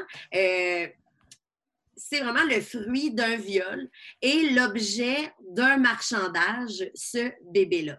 Fait que c'est c'est sûr que de ce point de vue-là, c'est un petit peu euh, c'est choquant, mais très capable aussi de mettre euh, dans la position de, de l'époque, de regarder, tu sais, je n'étais pas fâchée de voir une femme euh, être obligée de faire un sandwich à son mari pour qu'il soit heureux quand il rentre à la maison. C'était l'époque. Par contre, là, le, le viol, tu sais, c'est vraiment, euh, c'est vraiment, c'est bien fait là, parce qu'elle sent qu'elle est dans un cauchemar qui tourne mal. Elle Mhm. n'est pas comme consciente de ce qui se passe. C'est vraiment à son réveil, elle n'a pas de vêtements et elle est vraiment beaucoup graffinée. Son corps a beaucoup de graphing. Et puis elle est, comme, elle est un peu comme What the fuck? Euh, puis son mari dit ben, Tu m'as demandé de te faire un bébé, je l'ai fait. C'est Ben c'est- la fameuse époque du Sois belle et tais-toi. Écarte-toi. Et, et ça, tu vois, c'était la seule critique. Et là, je, je déteste quand le monde font ça. De dire que c'était meilleur dans le livre que dans, dans- dans le film. Mais cette scène-là, dans le livre, est épique. Elle dure à peu près 20 pages. Puis c'est les fameux yeux rouges. Tu te rappelles de ça, Mathieu? Oui. Quelque oui, chose? Oui, oui. Puis elle, elle, elle, elle, euh, elle l'a souvent en flashback, les yeux rouges. Mhm. Dans le, film, dans le film, elle a, elle a aussi euh, des flashbacks de ce moment-là, là, parce qu'elle a l'impression que c'est un cauchemar. Puis, tu sais, dans le fond, c'est ça le film. C'est pas un film d'horreur, c'est une grossesse cauchemardesque. C'est vraiment exact. ça, le, le, le film. Puis, hey, on les haït dessus, ces voisins. Hein? Ah, hein? C'est épouvantable. Puis, tu sais, c'est ça. on-. Dans le fond, pourquoi, euh, pourquoi le viol a eu, a eu lieu? C'est parce qu'elle a bu une mixture euh, chez euh, les voisins parce qu'ils étaient invités. Ils viennent de déménager dans l'appartement, comme on dit. Ils sont fait inviter par les voisins. Ils veulent être polis. Ils sont un peu plus âgés. Ils ont l'air ils ont l'air isolés. Ils viennent de perdre une grande amie. Ils sont en deuil. Et puis, ils se sentent un peu obligés de leur faire plaisir. Ils disent, on va y aller souper, là, ça va être fait.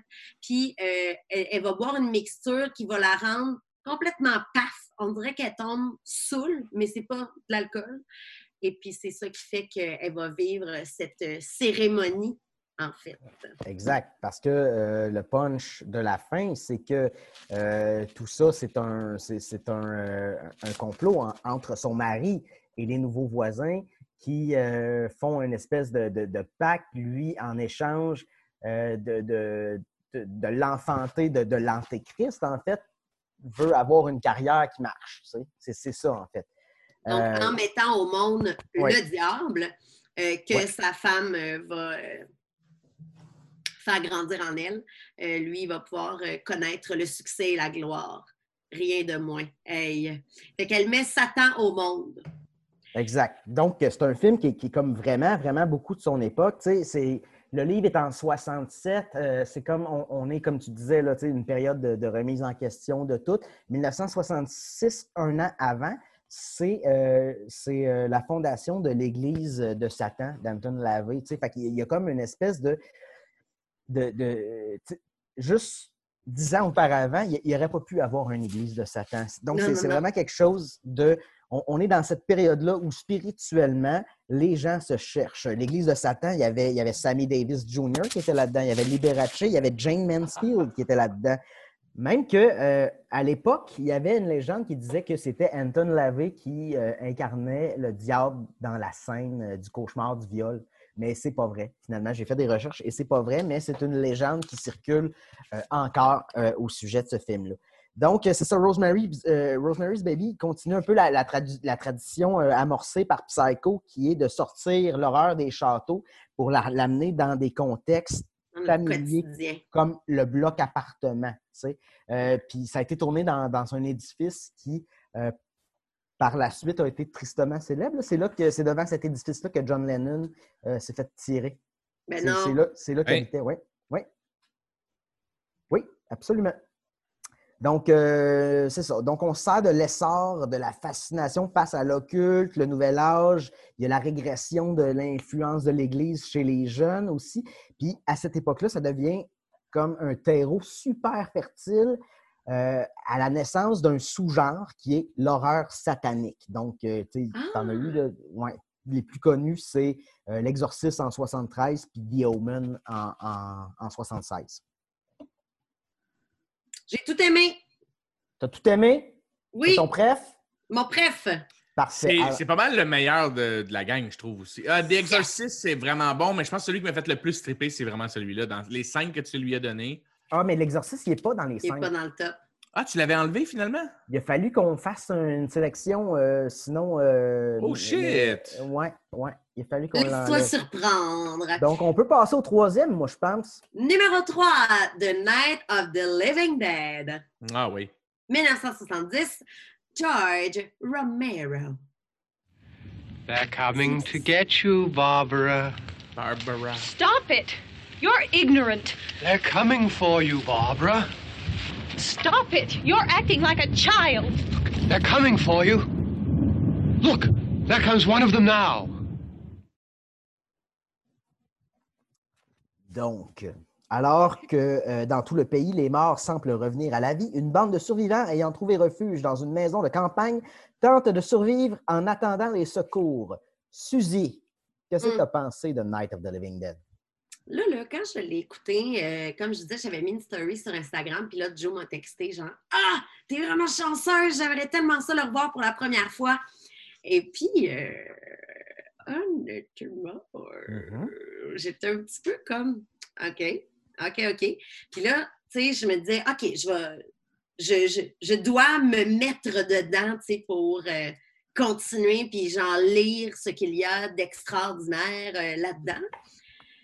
Puis peut-être là, que je suis juste pas une personne qui apprécie de voir euh, des morts vivants manger la chair fraîche humaine. là. Peut-être que c'est juste euh, ça qui, euh, qui, qui me bug. Mais c'est ça, quand j'ai- quand j'écoutais le film, on dirait que j'étais un peu comme OK, OK. Puis il faudrait que j'ai commencé par lui. Fait que là, on dirait que j'avais tellement peur d'avoir peur. J'étais Ah, ouais. comme Oh mon Dieu, qu'est-ce qui va arriver? Je vais tellement avoir peur. Puis j'avais pas si peur, dans le fond. Parce Non. que des morts vivants, euh, c'est nono, c'est lent.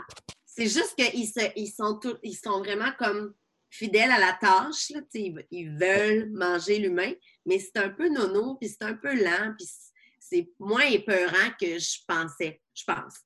Euh, après ça, tu sais, euh, je, je rel- quand, euh, quand j'ai eu écouté le film puis que je lisais, tu sais, je comprends que c'est très important de le remettre dans son contexte. Puis Mhm. qu'à ce moment-là, ben, Colin, c'est gros. tu sais. Euh, je pense que, euh, que, que sa sortie a vraiment marqué. Les gens avaient réellement peur de ça. Euh, je comprends aussi que le, un des personnages principaux ou le personnage principal euh, est noir, alors que Pour l'époque, c'est énorme. Là. on est en 68. Euh, justement, il y, a des, il y a des gens qui sont enfermés chez lui. Là, dans le fond, il y a sept personnes qui se barricadent là pour essayer de, de survivre. Puis il y a des gens qui ne font pas confiance à cause de ça. Euh, c'est vrai que c'est- loin d'être anodin de choisir un personnage principal euh, de couleur euh, pour l'époque. Mais c'est ça, les, morts vivants, ça ne me faisait pas vraiment peur, mais je comprenais le, sentiment d'oppression. Puis la fin, la fin aussi, c'est très, très bon. Dans le fond, c'est ça, on se dit, est-ce que c'est les zombies ou c'est l'homme qui est le plus méchant, qui est Ouais. le plus sanguinaire, qui est le plus cruel? Euh, c'est à méditer. Et puis au début aussi, au début du film, quand euh, la caméra est un peu agitée, c'est un Ouais. peu comme saccadé. Chambranlant. Ouais, j'étais un Ouais. peu comme, voyons, ajuste-toi! Ouais. J'étais là, voyons, c'est bien tannant, ça. C'est Mais- un peu amateur, là. Les, les, un les peu moyens de amateur. production sont un peu amateurs. Ça, oui, absolument. Absolument. Ouais. Fait que je. Voilà, c'est un peu garoché, mais ce sont mes impressions du film. Mais en relisant, finalement, je comprenais que remis dans son contexte, euh, je comprends pourquoi il a été important, pourquoi il a été aussi marquant. Mais Colin, je n'étais pas sur le bout de ma chaise en Ouais. l'écoutant. J'étais vraiment comme Ah! Voyons, ça finit comment ça? Mais Night euh, of the Living Dead, euh, ce qui est intéressant, c'est que euh, pour une fois, les monstres qui veulent nous tuer, c'est les cadavres euh, réanimés de nos voisins, de notre famille, de nos enfants.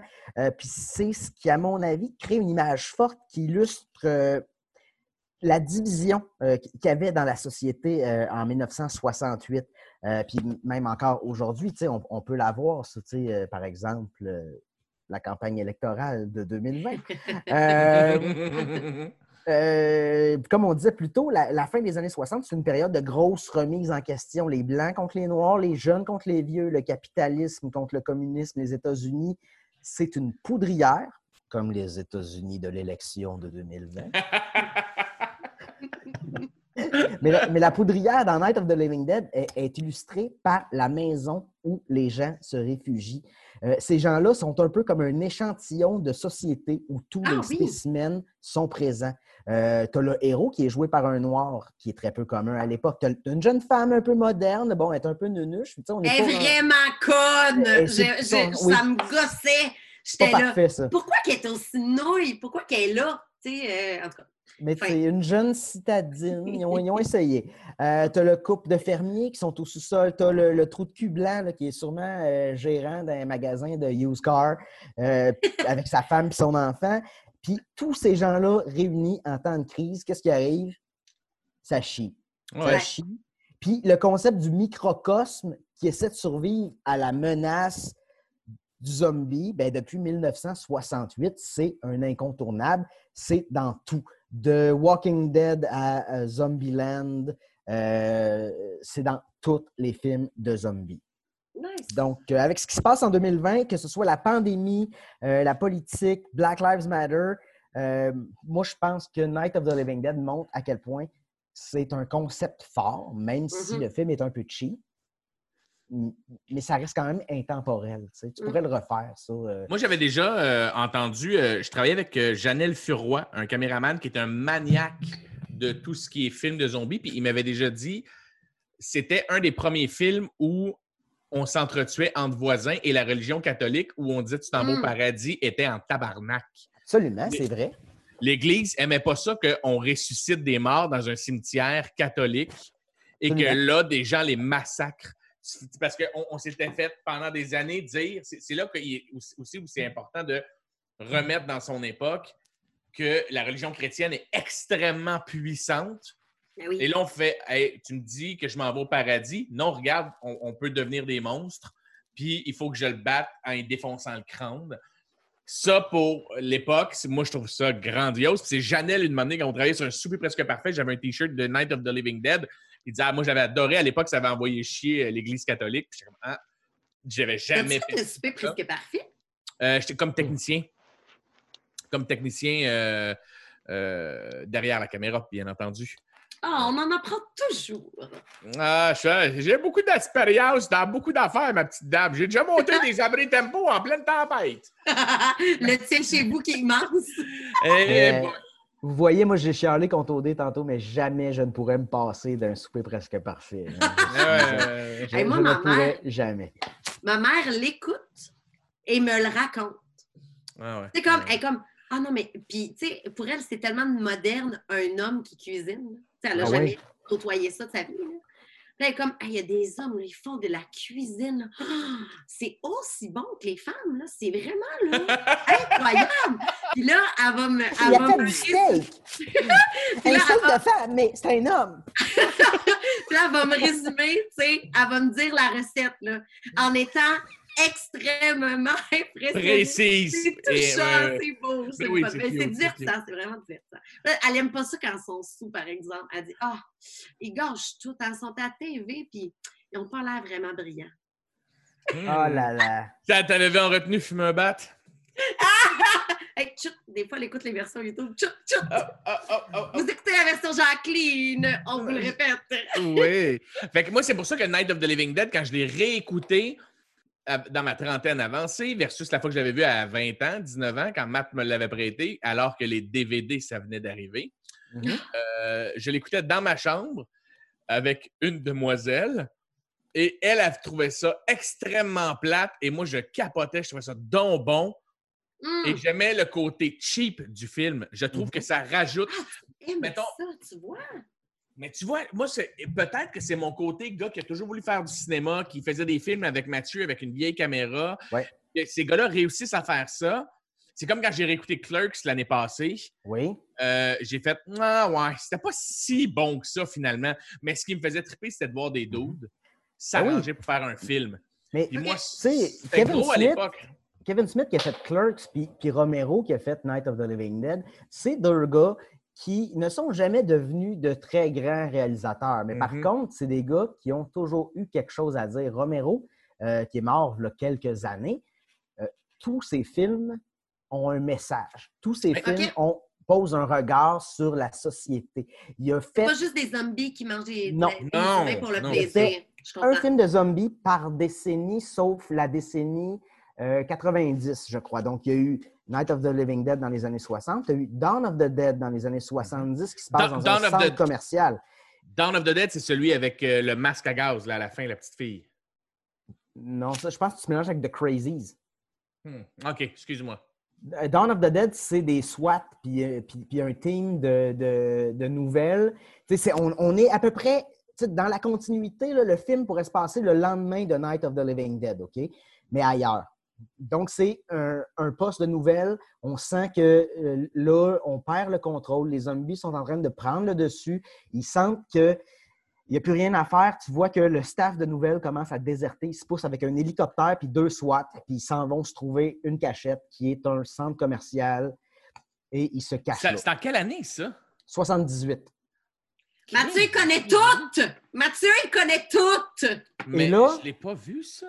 Mais là, attends, je vais te le passer. Là. C'est, c'est- ça, c'est mon préf là, de tous les temps des films de zombies. C'est Dawn of the Dead, moi, mon préf. Là, quand tu dis je vais te le passer, là, on parle de quelle plateforme?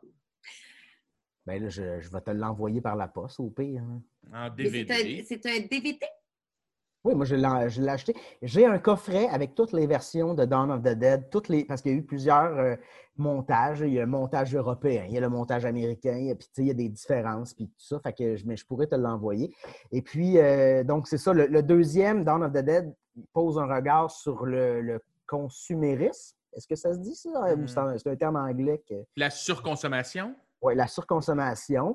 Tu en as eu un dans les années 80 qui était Day of the Dead, où là, Ah, Day of the Dead. Oui, oui, oui, oui, oui. qui se passe dans un complexe militaire souterrain où là, les scientifiques commencent à essayer de faire des, des, des- des expériences avec les zombies. Fait que c'est comme à l'époque de Reagan, on, on- on- remet en question le, le- le militarisme. Il n'y en a pas eu dans les années 90, mais post-11 septembre, dans les années 2000, il y a eu Land of the Dead où là, les gens essayaient de vivre dans des espèces de tours à condos euh, protégés en faisant comme si ça n'existait pas autour, qui était, qui était quand même cool, mais pas aussi bon que les autres. Euh, donc, c'est ça. Romero, euh, c'est ça. Jamais devenu un grand réalisateur, mais toujours eu quelque chose à dire. Nice! Donc, on Bravo! peut y aller avec notre quatrième, moi, je pense. Quatrième, Massacre à la tronçonneuse, film de 1974. Extrait. Le chef-d'œuvre de l'horreur et de l'épouvante, Massacre à la tronçonneuse. What?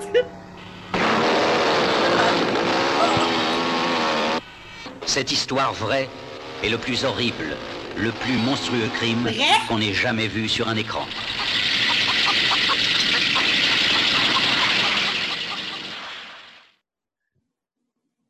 Ah, voix? Le- J'adore! Le, monsieur français qui ont pogné. là. Moi, je trouve qu'il ressemble à la- le gars qui faisait la voix de Lucky Luke. Ouais. c'est vrai, c'est vrai, c'est vrai, c'est vrai. Euh, il disait une histoire vraie. Tu m'as demandé euh, pourquoi? Ouais, c'est vrai ça? Semi, là, tu sais, c'est, basé sur euh, un tueur en série qui s'appelait Ed Gein aux années euh, dans les années 50 qui, euh, qui se faisait des, euh, Des masques de peau. Des masques de peau. Il déterrait des, des cadavres dans les cimetières, il se faisait Non! des masques de peau avec ça. Et il a Ouais. tué une femme à un moment donné. Puis quand ils l'ont retrouvée, ben, elle était accrochée comme un cerf qu'on essaie de. Tu sais, que tu- De vider. Ben oui, après la chasse et la bourse. Donc, euh, puis, puis le gars était un peu comme. Tu sais, c'était un peu le pas vite du village, tu sais. en Donc, plus. ça, ça inspirait ça, mais cette histoire-là n'a pas juste inspiré ça. C'est Ed Gein qui a inspiré Norman Bates dans Psycho. C'est Ed Gein qui a inspiré euh, Leatherface dans Texas Chainsaw. Mhm. C'est aussi lui qui a inspiré euh, Buffalo Bill dans euh, Silence des agneaux. Donc, Oh! ces trois films-là prennent naissance là-dedans. Donc, dans le Texas rural, suite à une série de pillages de tombes dans un cimetière, une bande de jeunes en caravane tombe à la merci d'une famille de cannibales consanguins. Suzy, qu'est-ce que tu as pensé de ça? T'as pas aimé J'ai- ça? Ah, j'ai pas full aimé ça, là. c'est- Mais Mais pas aimer Et ça dans le sens que, dans le sens, est-ce que c'est mauvais ou dans le sens de, ça a fait tellement la job que ça a fait tellement la job. OK. Toutes les lumières allumées. J'étais dans la cuisine. Euh, c'est vraiment, c'est une ambiance à glacer le sang. Mhm. Le début du film est malaisant, tout comme la fin. Le début du film, tu as le frère un peu nono, là, handicapé, qui sort de la vanne pour aller faire pipi dans un pot. C'est- Déjà, là, ça, c'est les- la première scène, j'étais mal. J'étais là. Qu'est-ce qu'il fait? Ah, il est bien bizarre. Ah, j'aime pas ça. Ah, pourquoi qu'il est là? Ah, je- Déjà, lui, il me rendait mal à l'aise. T'imagines-tu à la fin, quand la fille crie pendant 20 minutes? Oui. C'est ça. Moi, j'étais déjà malaisée au gars qui faisait pipi dans le pot. C'est- vraiment Tu- effrayant. tu Euh, demandais- viens de dire quelque chose? Oui, tu demandais tantôt si c'était vrai.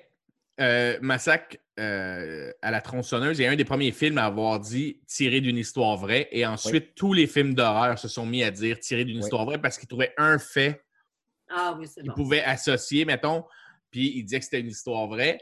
Et ce qui te rend inconfortable de, de, de ça, un des premiers films à avoir utilisé cette technique-là, c'est Fantasme. C'était des plans de caméra qui tournaient doucement ou qui revenaient doucement. C'était ce qu'on appelle des plans obliques. Et les plans obliques, c'est comme si lorsqu'on tourne la caméra de côté un peu, puis Ouais. que là, on, on la bouge à peine comme ça pour te montrer un plan, euh, ça devient instable et c'est l'équivalent de perdre l'équilibre pour toi dans, dans ton Ah! inconscient.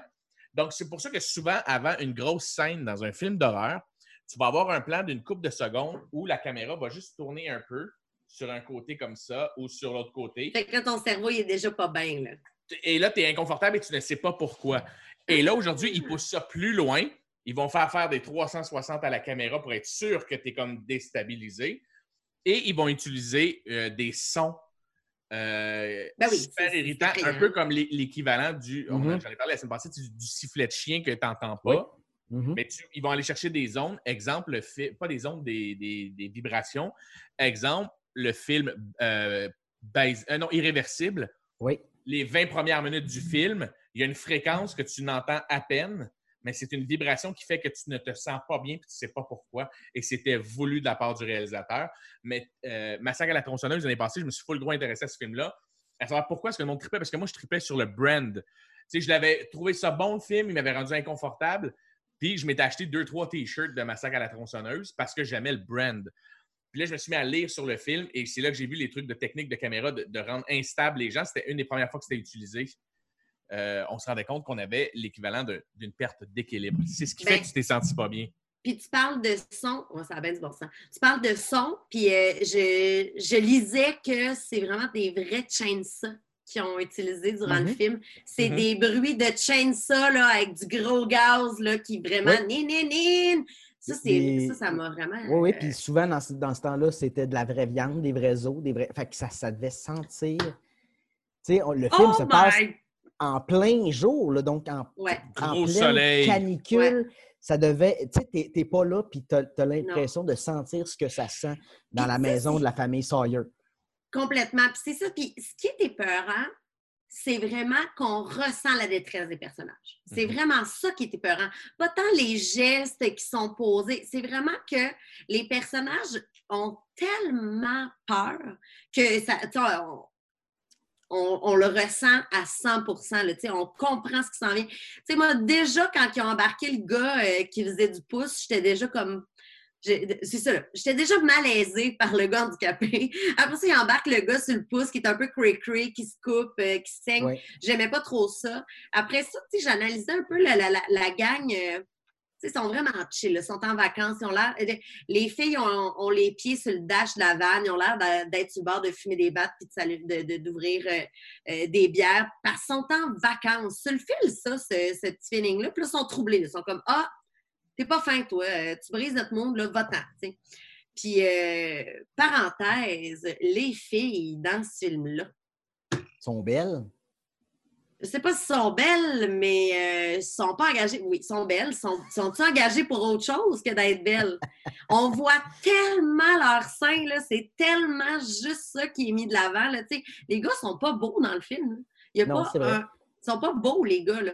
Mais les vrai. filles sont engagées pour être là, pas de brassière. Let's go. Ça, Ouais. me, ça me choquait. J'étais pas contente. Mais on J'étais voit pas Oh! tellement de nudité en tant que T'as tel. raison, On, voit, raison. des, on voit des, du, du braless, mais je pense Il y a de la 1960 petite en tabarouette. 1973, je pense que c'était pas mal le pic du braless. Sûrement, sûrement. Ben oui. Hey, C'était mais ça.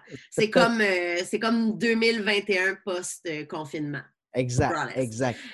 Euh, moi, ce que j'aime du film, c'est que tu sais, ça se passe en plein jour, on, on l'a dit, mais je trouve que c'est un peu du cinéma punk rock. Tu sais, c'est- c'est- tu vois que ça n'a pas le cachet de, de- ni le backing d'un d'un studio AAA, là, tu sais, comme Psycho, mais tout ce que le film n'a pas en termes de budget est compensé par le rythme puis une imagerie fucking troublante. Là. Troublant. Hey, la pièce là, remplie de mobilier Ah oui, ah en, oui, ah en oui, ah os, oui. plumes puis d'affaires. Puis qu'est-ce que c'est ça, tu sais? Quand il Euh, débarque là, hein? Aïe, aïe. Ouais, ça, c'est génial. Euh, Je regarde en ce moment des images du, du film et je me rappelle Ouais. à quel point j'étais pas bien quand je le regardais. moi, c'est Ah, un film ouais, que je regarde aux deux ans. C'est c'est comme. C'est un, c'est un must. J'aime ce film. Euh, J'ai même la blues en ce moment. Ouais, t'es La- cœur. J'ai remarqué, c'est La vraiment blouse beau. officielle. Et- et C'est vraiment une belle chemise que tu portes. J'ai acheté ça, j'ai acheté la blues et la jetée de sofa en même temps. Euh, Mais on s'entend le brand oui, de ce film-là oui. Et Halloween sont les deux meilleurs brands dans la merch. Oui, mais je pense pas que ça a été quelque chose d'immédiat. tu sais, C'est devenu avec le temps, mais. Ah oui, oui, c'était pas calculé d'après moi. C'était pas À l'époque, tu pouvais pas. là, tu sais, C'était comme. euh, ce ce film-là a été banni dans je sais pas combien de pays. Euh, au club vidéo. Moi, je me rappelle quand j'étais jeune, au club vidéo, c'était super difficile le louer. Ça, puis Cannibal Holocaust, là, c'était Ouais. super difficile à louer. Et même qu'aujourd'hui, dans euh, le monde des, euh, des collectionneurs de VHS, parce que ça, c'est- quelque chose qui se peut, euh, si tu trouves la version québécoise qui s'appelle Massacre à la scie et non pas Massacre à la tronçonneuse, la, la version québécoise avec le doublage québécois qui est, ma foi, ridicule, mais tellement magique en même temps. Je trouve ça, c'est le Saint Graal du collectionneur de VHS. Massacre Nice. à la scie. Donc, euh, c'est ça. Ah, donc- dernier, dernier commentaire là, Ouais. de- de- d'impression. là. Hey, c'est- c'est- c'est- ce qui, ce qui nous- tu sais, tout, tout le contexte était peurant, là, mais la fille, la, la dernière fille, on ne vole pas de punch encore une fois, Sally. mais c'est ça qui arrive. Là. Sally, là, Ouais. elle hurle sa vie. là. Mhm. Elle hurle sa vie pendant de longues minutes. Moi, je pense que c'est ça qui m'a fait le plus peur dans le fond. Elle avait tellement peur qu'elle me le partageait. Ça veut dire que c'est bien fait, hein? T'imagines quand les plans de caméra sont bien faits puis que, tu sais, pour que tu le vives comme ça. Parce qu'aujourd'hui, on est dans un cinéma qui fait peur. Un cinéma qui trouble, je trouve ça encore pire. Puis, Absolument. euh, je- euh, vous m'avez souvent entendu le citer en exemple ici. Un des films qui m'a fait le plus peur, c'est celui avec le moins de sang ever. C'est le film Session numéro 9. Ce film-là m'a fucking troublé, Mathieu, à ne pas en dormir. Parce que, et, et ça, prends-le en note, Suzy. Ah! Parce que il n'y a, pas- y a pas de, ah, de meurtre, de ci, de ça. Non, c'est juste que c'est. Il n'y a pas d'image weird à la euh, massacre à la tronçonneuse non plus. Ça va pas. Merci. Ça va pas te. te- te- Alors, on est quand même dans un asile désaffecté. tu sais, Il y a, il y a le. le- le- c'est- c'est ça- c'est quand même. J'aime ça quand tu prends ta gorgée dans, dans le micro. Désolé, j'ai réalisé que ça allait être trop chaud. Attends une minute. Hey, on est en novembre, on n'est pas en novembre. hein? Les petits breuvages Hein? sont, sont Hein? les bienvenus. Le petit décat de fin de soirée. Vous voyez, là, on en parle, là, puis finalement, je pense que j'aimais ça plus que je pensais, là. Ben oui. Parce que je Oui. reconnais... Maudit! Je pense que je reconnais... euh, je reconnais, mais je vous le dis, là, au début, je l'ai commencé. Là, j'étais un peu mal à l'aise, un peu... J'aime pas ça, le pousseux, nanana. OK, les premiers qui y vont. Ah, ah, ah. OK, on découvre des affaires. Là, j'ai dit... Ouais, je serais pas capable d'écouter ça dans le noir de mon salon, ça n'arrivera pas. Petit ordi, Ah, c'est que Trouver c'est les le lumières dans la cuisine. Là, j'étais comme, OK, OK. Mon, mon ami Julie Mathieu m'a FaceTimé, genre pendant, euh, à peu près au milieu du film. Elle est comme, salut, tu fais? J'étais comme, j'écoute Massacre à la consonneuse. Elle était comme, t'es dans ta cuisine. Ouais, je suis au courant. elle, était comme, elle était comme, je l'entends, t'as pas fait de pause? Non, vraiment pas. Tu vas le vivre avec moi, ben je veux pas Ouais. être. Qu'est-ce qui, qu'est-ce qui se passe? Qu'est-ce que tu voulais me dire, là? Ouais, Mon- ça, OK. Rien d'autre à me dire? Faut raccrocher? Ah, zut! Mais ce feeling-là, Suzy, moi, euh, j'essaie de le vendre à ma blonde depuis huit ans. Et tranquillement, pas vite, j'ai réussi à l'avoir, mais il faut qu'elle soit dans le mood. Mais Et- tu m'avais donné la bonne image. C'est un Le- manège. Le manège. C'est un Oui, manège. Et là, on parle du manège aujourd'hui, puis tu fais finalement, j'ai eu peur, la côte était raide, j'ai eu, eu un peu mal à la tête quand je suis sorti du manège, mais crime, je pense que j'ai aimé ça.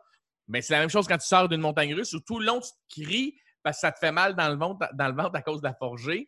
tu sors du manège en faisant Asti d'affaires de Wouh! On le refait? Yeah! Puis quand tu le refais, il t'en donnera jamais le feeling. J'en reviens, pas de, de- reviens pas de le réaliser live. Avec vous. Mais tu sais, que moi, moi, ce qui me fascine, c'est que des gens soient capables de produire cet effet-là chez nous. Tu sais, on, on est capable de, de, de produire l'effet d'un manège. Il faut être très, très bon Oh, oui. réalisateur pour réussir ça. Tu sais, c'est- c'est pas.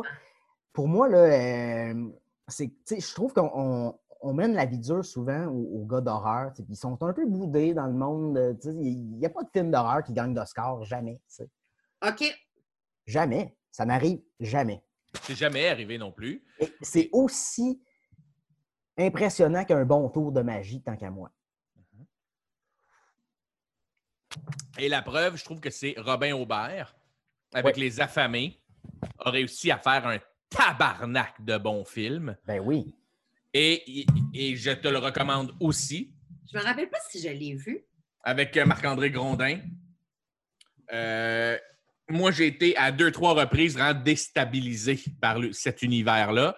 Et pourtant, c'est des gens que je connais. Je fais de la moto avec Marc-André Grondin. Je- il y a des acteurs dans ce film-là Oh, parle-moi-en pas! avec il y a des gens là-dedans avec qui j'ai chillé et j'ai oublié que c'était eux. J'ai oublié que je les connaissais.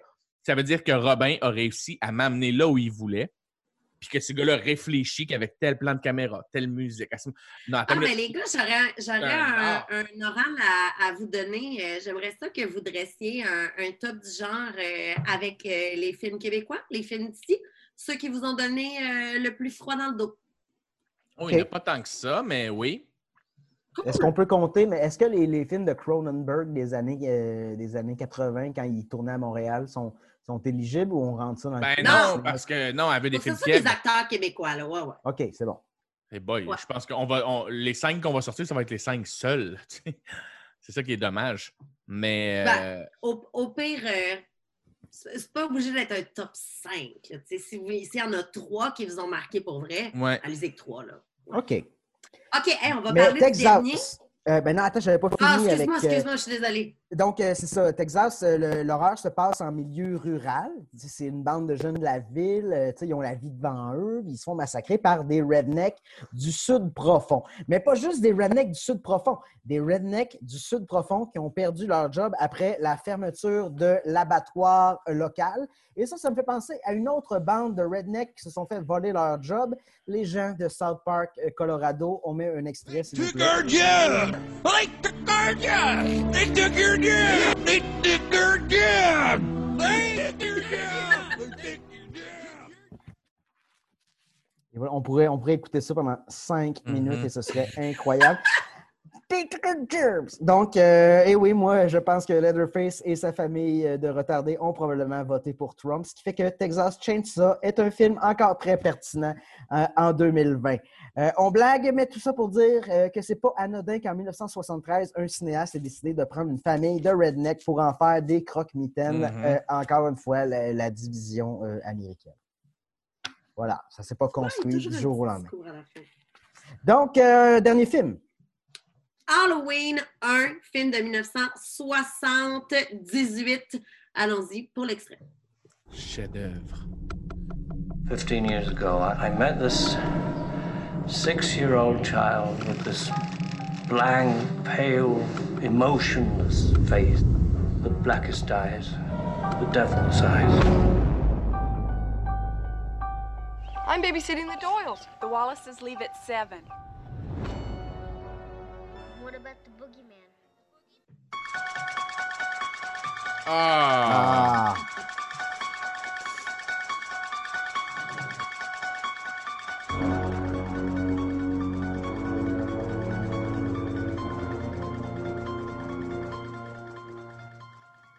La nuit de l'Halloween donc, euh, c'est 1963. le. Oui, vas-y, je te laisse faire euh, le. le- le- le- Michael Myers se précipite dans la chambre de sa sœur et la poignarde sauvagement. C'est vraiment une très belle excuse pour voir les seins de sa sœur. Absolument. Après son geste, il se mure le- dans le silence et est interné dans un asile psychiatrique. Et là, 15 ans plus tard, il s'échappe de l'hôpital, il retourne sur les lieux de son crime et il s'en prend alors aux adolescents de la ville. Euh, première apparition de... euh, Je dis première Jamie Lee apparition. Curtis. Merci beaucoup. Je ne sais pas Oui. si c'est la première apparition, mais, mais c'est une actrice euh, qui, qui joue encore énormément en ce moment. C'est c'est cool euh, de la voir euh, aussi jeune. Et Moi, c'était une surprise. Par après, a joué dans d'autres films semblables. Elle est devenue une Scream Queen, qu'on appelle, parce qu'elle a fait Ah ouais? des rôles dans dans d'autres films d'horreur comme Prom Night, comme dans Terror Train. En tout cas, il y, en a eu plein d'autres. Euh, C'était, euh, tu savais, Matt, que j'ai su qu'elle a eu le, le, le, le- fameux euh, Scream Queen. Là, le- le- le- C'était un terme utilisé à l'époque pour les filles qui criaient dans les films d'horreur. Même dans les années 40, 50, il y avait ça, la fille qui crie, puis le visage s'éclaire. Et euh, il n'y a pas long, je suis tombé sur justement une compilation des meilleurs cris de femmes dans les films d'horreur. Et euh, elle était toujours numéro un avec la scène euh, où elle est euh, dans le garde-robe, puis il y a les cintres qui revolent partout. Oui. Oh Et, yeah! et elle crie à un moment donné de peur et ils disent que c'est le plus beau cri. Et supposément qu'il y aurait plein de gens qui l'auraient pris et modifié un peu puis qui l'auraient remis dans des Ah films oui? modernes pour que le cri soit là parce que c'est un cri parfait. Ah oui! De- Oui, parfait. Euh, Joe, tu disais euh, que, que, que c'est. Tu as dit Ah, quel chef-d'œuvre! Ah oui. Ben là, là. Absolument. Là, là, moi, c'est le dernier que j'ai écouté. Je pense que j'étais rendue très brave, là, puis que je m'attendais à avoir très Mhm. peur. Et puis, j'avais pas beaucoup peur. Mhm. Euh, j'étais comme.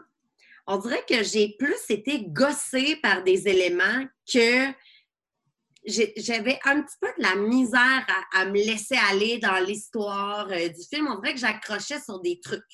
Euh, tu sais, c'est ça. Quand il, est, quand il est très jeune, quand il, là, il regarde sa sœur euh, par le trou de la serrure, euh, elle, est elle est comme nue euh, ben, des seins. Puis là, il arrive, là, il la tue.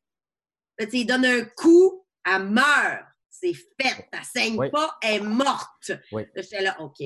Après ça, euh, quand, il, euh, quand il revient en ville, bon, ben là, c'est ça, les pourchasses un peu des, des babysitters.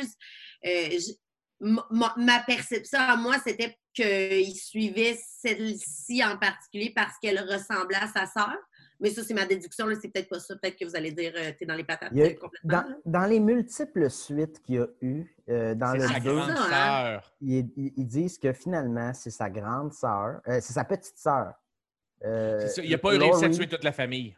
Oui, et ça, ça a été, ça a été annulé Hein? je- dans le. Dans, ils ils ont comme, quand ils ont fait le Halloween en 2018, le plus récent, Mhm. ils ont fait. Ils ont, ils ont décidé de faire table rase, aucune suite ne compte. Euh, L'affaire de Jamie Lee Curtis, qui est la sœur de Michael Myers, ça ne tient Ça plus. n'existe plus. C'est sa sœur? Euh, oui, c'est dans, dans le 2, dans Halloween 2, qui, qui commence là où le premier se finit, Jamie Lee Curtis s'en va à l'hôpital. Michael Myers, finalement, n'est pas mort. Mais non, il euh, s'est sauvé.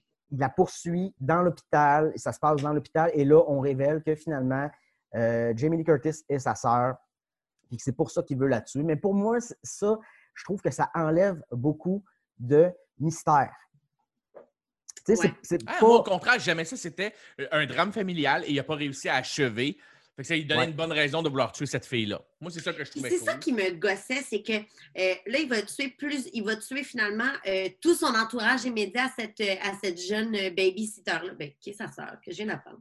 Euh, donc là, il va tuer euh, son ami. Ha! Un coup, il est mort, c'est fait. Elle, il va la tuer. Ha! Un coup, elle est morte, c'est fait. Euh, L'autre aussi. Puis là, il va les placer, il va faire une mise en scène. C'est très, c'est très euh, coucou, là, genre, je, je comprends Ouais. là, que c'est vraiment un, un être euh, vraiment troublé.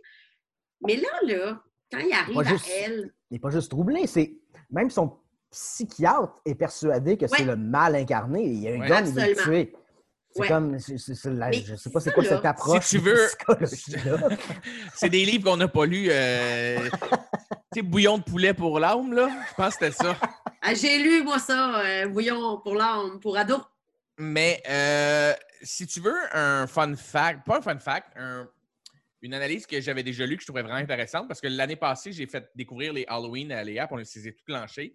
Puis moi, le 1 c'est- et le 2, j'ai j'ai vraiment aimé beaucoup, beaucoup, beaucoup. Le 1, si on se remet à l'époque, c'était une des premières fois où dans cette belle Amérique blanche-là, Mhm. dans une banlieue cossue, où les gens sont en sécurité et qui ressemble à confortables, toutes les banlieues dans lesquelles on a vécu. tu peux même pas savoir c'est quelle banlieue. Ça peut être autant une banlieue montréalaise qu'une banlieue dans le Maine qu'une banlieue en On Californie. a-tu un.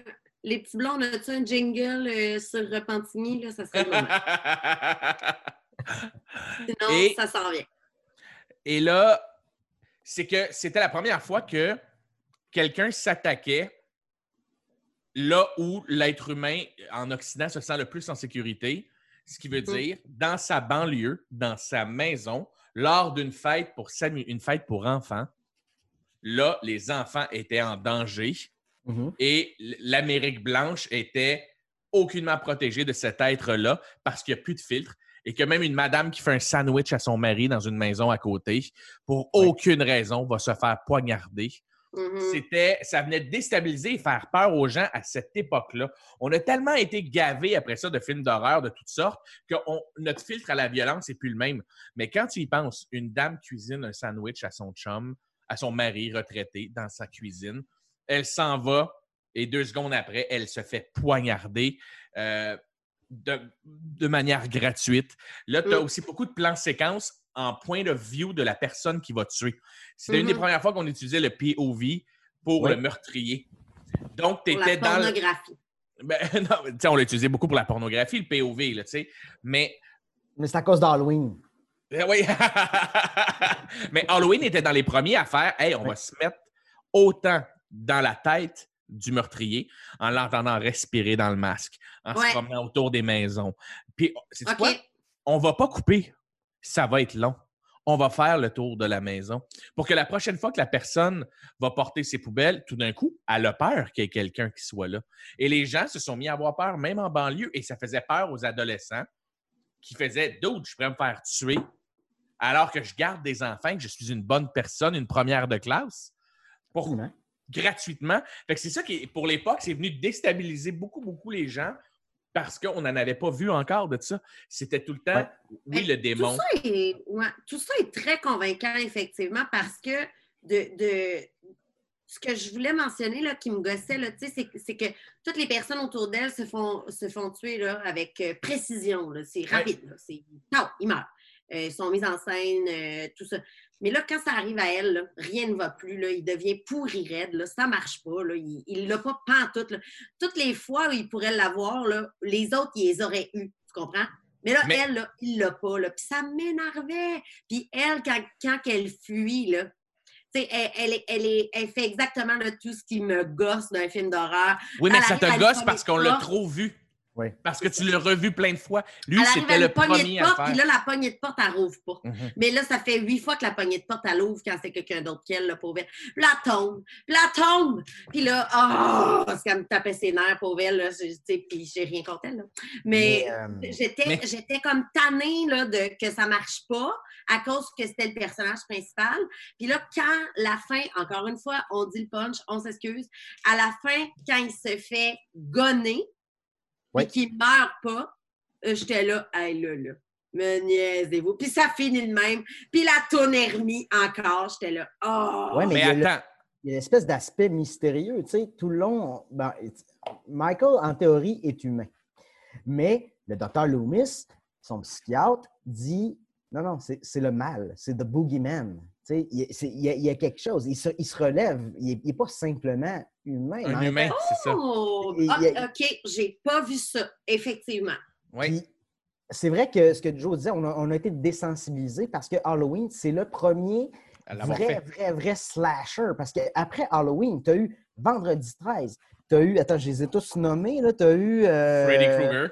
Friday the 13th, tu as eu Valentine's Day, April's Fool's Day, Sleepaway Camp, Prom Night, Nightmare on Elm, euh, on Elm Street, Terror Train, Stage Fright, The Burning, t'en en as eu un paquet. Scream, c'en était un peu un parce que c'était un clin d'œil à, à tous ces films-là parce qu'il y avait un masque qui était déguisé puis il y avait une arme. Scream a ramené un peu ça, mais il y a eu cette période-là, là, les années 80, quand un film de slasher sortait, c'était quasiment aussi big que Spider-Man. Tu avais le nouveau Freddy, tu avais le nouveau Jason, c'était un événement. Donc, oui, on, on a été un peu désensibilisés, même si tu n'en as pas regardé une pelletée, tu connais les codes pareils. J'étais Mais- gossée. J'étais comme, oh, Ben non, oui, là, et c'est normal. C'est tellement cliché, mais là, si elle a créé le cliché, je comprends. C'est- Mais imagine la première fois pas que impressionnant pour une première écoute. J'étais là. Ah. La première fois que tu as vu dans un film quelqu'un essayer de se sauver, s'asseoir dans une voiture et le véhicule partait pas. Ben oui. Ouais. Tu faisais- ça te- la première fois que tu l'as vu, tu as fait Oh mon Dieu, oh mon Dieu, vite, vite, vite, faut que le chat parte, faut que le chat parte, faut que le chat. Là, Le aujourd'hui, on crise voit de ça. chat. Le crise de chat. chat qui fait ça. Ben, Patrick Sénécal, en conférence, avait déjà cité le chat. Je l'avais déjà dit, Mathieu. Oui. J'avais été voir une, une conférence de Pat Sénécal qui parlait d'horreur. Et mon Dieu, que ce gars-là, quand il parle d'horreur, c'est à Chris qui est intéressant. Puis il disait le premier chat qui a sauté dans un film faire le saut à quelqu'un, c'était correct. Aujourd'hui, quelqu'un qui fait faire un saut avec un chat, une porte qui claque, le- la musique, tout ça, c'est du gravy qui doute de l'intelligence du spectateur. Ouais. Et à un moment donné, c'est correct. Ça l'était. Mais là, à notre époque, ce n'est plus correct de faire ça. Il faut surprendre le spectateur. Donc, toi, tout ce que tu as vu, c'est un film bourré de clichés parce qu'il était le premier en 1978, 77, c'est sorti? 78. 78. Il était le premier à faire ça. C'était le premier qui, qui, justement, si elle avait eu à courir et que le char part pas, c'était la première fois qu'on voyait ça, tu sais. Fait que Mm. c'était la première fois qu'une porte s'ouvrait pas. Puis c'est pourquoi, pourquoi, pourquoi? Là, après ça, ils l'ont- Arrivait, là, tombait. Ouais. Ah! Ouais. fait que, mais tu sais, imagine les gens comment ils étaient stressés au cinéma la première fois qu'ils voyaient ça. C'était la première fois qu'on le voyait, le doute qu'on n'est pas capable de tuer. Puis, il marche il lentement, mais il va vite. Il atteignait toutes ses cibles. Sauf elle. Mhm, mhm, mhm. Tu sais, dans, dans euh, le garde-robe, là, pourquoi il y a-tu pas? Là? Ça n'a pas Ben de oui. bon sens qu'il y a-tu pas. Là? Ça n'a pas rapport qu'il y a-tu pas. Là. Tu sais, 18 ans, on est, on est 18 ans après Psycho.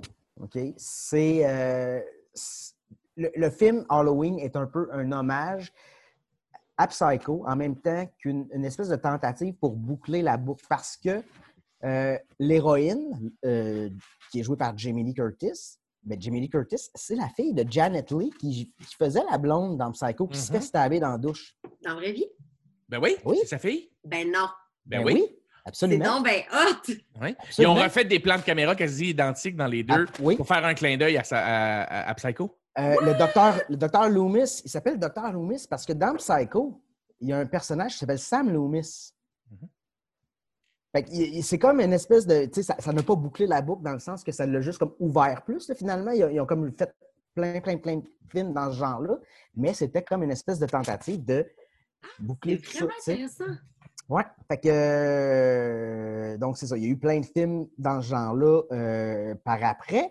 Moi, je trouve que la grosse force d'Halloween, c'est d'a- d'amener la, la figure du bogeyman, le, le, le croque-mitaine, le bonhomme 7 heures, dans, encore une fois, un contexte qui est familier, que c'est la petite ville de banlieue qu'on a dit qui ressemble à toutes nos, nos villes de banlieue dans lesquelles on a vécu. Tu sais, Michael, il, est entouré de mystères, il a un masque, on ne voit pas ses émotions, il ne parle pas, on ne sait pas pourquoi il tue. Son psy veut le tuer. Euh, c'est le mal incarné.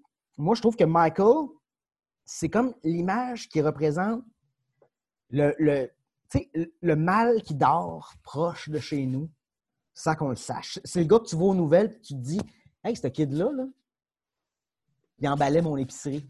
Il n'y a absolument rien qui laissait soupçonner. Puis finalement, Chris, il a fait une dégueulasserie. tu sais. Ouais. Et en plus, pour te faire encore plus peur, il est difficile à tuer. On va faire en sorte qu'il est humain. Il a tous les côtés humains. Il, je veux dire, il ressemble à un humain. Il marche. Il y a une, fra- un- une, une mère, un père, une sœur.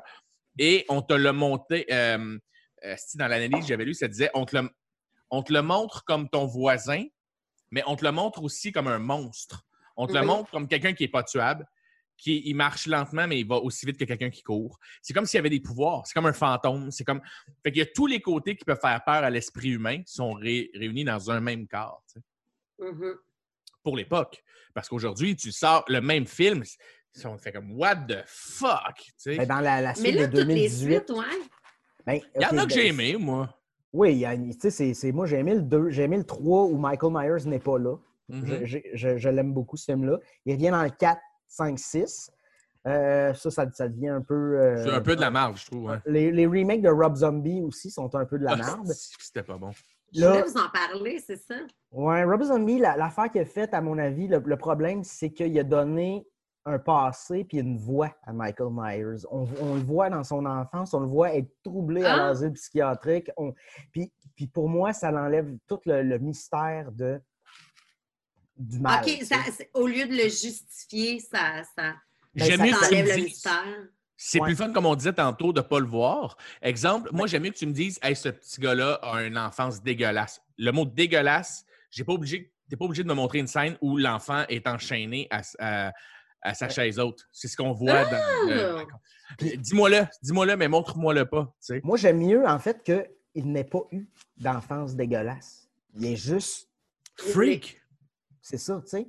Puis c'est ça que j'aimais de l'ancien. Tu sais, quand il tue sa sœur au début, euh, Michael, euh, sa famille a l'air normale. là. C'est c'est pas des Genre rednecks. fucking normal. dans, dans la version Fait de- il de- de- descend, il a le couteau ensanglanté, il va voir ses parents, puis ses parents sont comme Hey, Michael! Oh, Exact. Michael! Michael! ça. Mais dans la version de Rob Zombie, c'est, c'est- c'est le- sa famille, c'est, c'est du, euh, tu sais, du monde de maison mobile, là, avec euh, sa mère est danseuse, euh, son père est Ah, un ouais. genre de crackhead. Tu sais, c'est comme, ah, t'es-tu obligé d'aller là? Non, Michael, c'est, c'est beaucoup plus puissant. C'est le mal, point final. C'est ça. Je suis d'accord avec toi, Matt. Mais euh, le meilleur meurtre, je crois, de Michael Myers, puis fan de Halloween, je ne sais pas si vous êtes d'accord avec moi, c'est dans le 2, la Ouais. fille dans le bain de tourbillon en toton. Ouais, c'est cool ça. Puis la fille est, est avec un dude, puis Michael Myers fait juste les noyer dans de l'eau bouillante, puis toute leur peau s'effrite. Moi, cette- ce- ça, là, j'ai vu ça sur un vidéo bêta, Mathieu Genet. Un vidéo fucking Mhm. bêta. Mon père avait des films d'horreur et j'étais descendu dans le sous-sol un matin pendant que tout le monde dormait. Je vois Halloween 2. J'avais pas vu le 1 encore. là. Je suis genre quatrième année. Là. Voire troisième année. Et je mets le vidéo bêta dans le bêta. Et là, ça part et je vois des seins. Là, je capotais ma vie de voir des seins. Et là, il a tué. J'arrêtais plus de reculer cette scène-là. Puis il n'y a pas longtemps, je me disais, man, à quel point c'était troublant. Je regardais un meurtre pour pouvoir voir des totons. Hein? Ah, les années Moi 80. aussi, euh, moi aussi, je Ah, pense je que Halloween que ça sert à 2. rien, je m'excuse, là, genre, je, je trouve vraiment que ça apporte rien, là, genre, les, les amis de la babysitter, là, qui sont niaiseuses, puis qui, Ouais. genre, genre, ah, ils pourraient faire n'importe quoi d'autre, mais non, faut qu'il faut, pour qu'on les voit tout nus quand on les tue, Ouais. que je trouve que ça amène à rien, là. Mais ça, tu veux c'était dans- comme dans- un, un standard qu'il y avait à Ouais. l'époque. là, tu sais, tu- tu voulais- Dégueulasse. Ben, Souvent, quand tu n'avais pas de budget, ton film était, était réservé au circuit euh, des cinéparks et des cinémas cheap, les cinémas grindhouse. Fait que quand tu voulais maximiser ton profit, il fallait que tu t'arranges. pour- fallait, fallait que ça soit sensationnaliste. Fait que, c'est un, c'est un peu ça. tu sais. Mais j'ai- j'avais lu aussi une analyse de Friday the 13 où on voit aussi plein de monde baisé dans le, dans le camp de Joe, là, dans le 1. là. Oui, oui. Et euh, j'avais, justement, j'avais trouvé ça logique. Le réalisateur expliquait qu'il s'était fait critiquer justement parce que, hey, on n'est pas obligé de les voir fourrés. Puis il dit, OK, mais moi, ce que je veux montrer, c'est que l'endroit où tu es le plus vulnérable, c'est quand tu es tout nu. Mhm.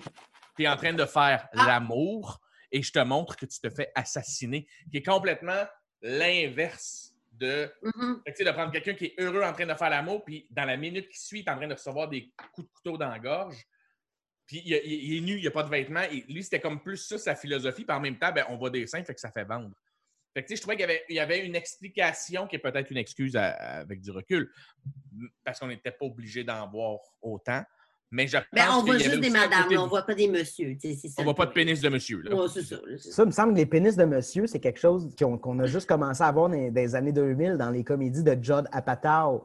Ouais. Tu sais, Les, les- les gros plans sur des petits pénis laids là, dans, dans, ah, dans Hangover c'est aussi. jamais, c'est jamais vendeur, là. Non, non, C'est jamais genre c'est jamais un beau. méchant gros tangent impressionnant comme on voit des seins que t'es comme, ouais, c'est naturel, ça. Ah oui, Ah, une, c'est il- jamais- il- oui, il y en avait dans jamais. un, dans un film. C'était euh, c'était pas Un, Mike gros un beau gros Oui. pénis?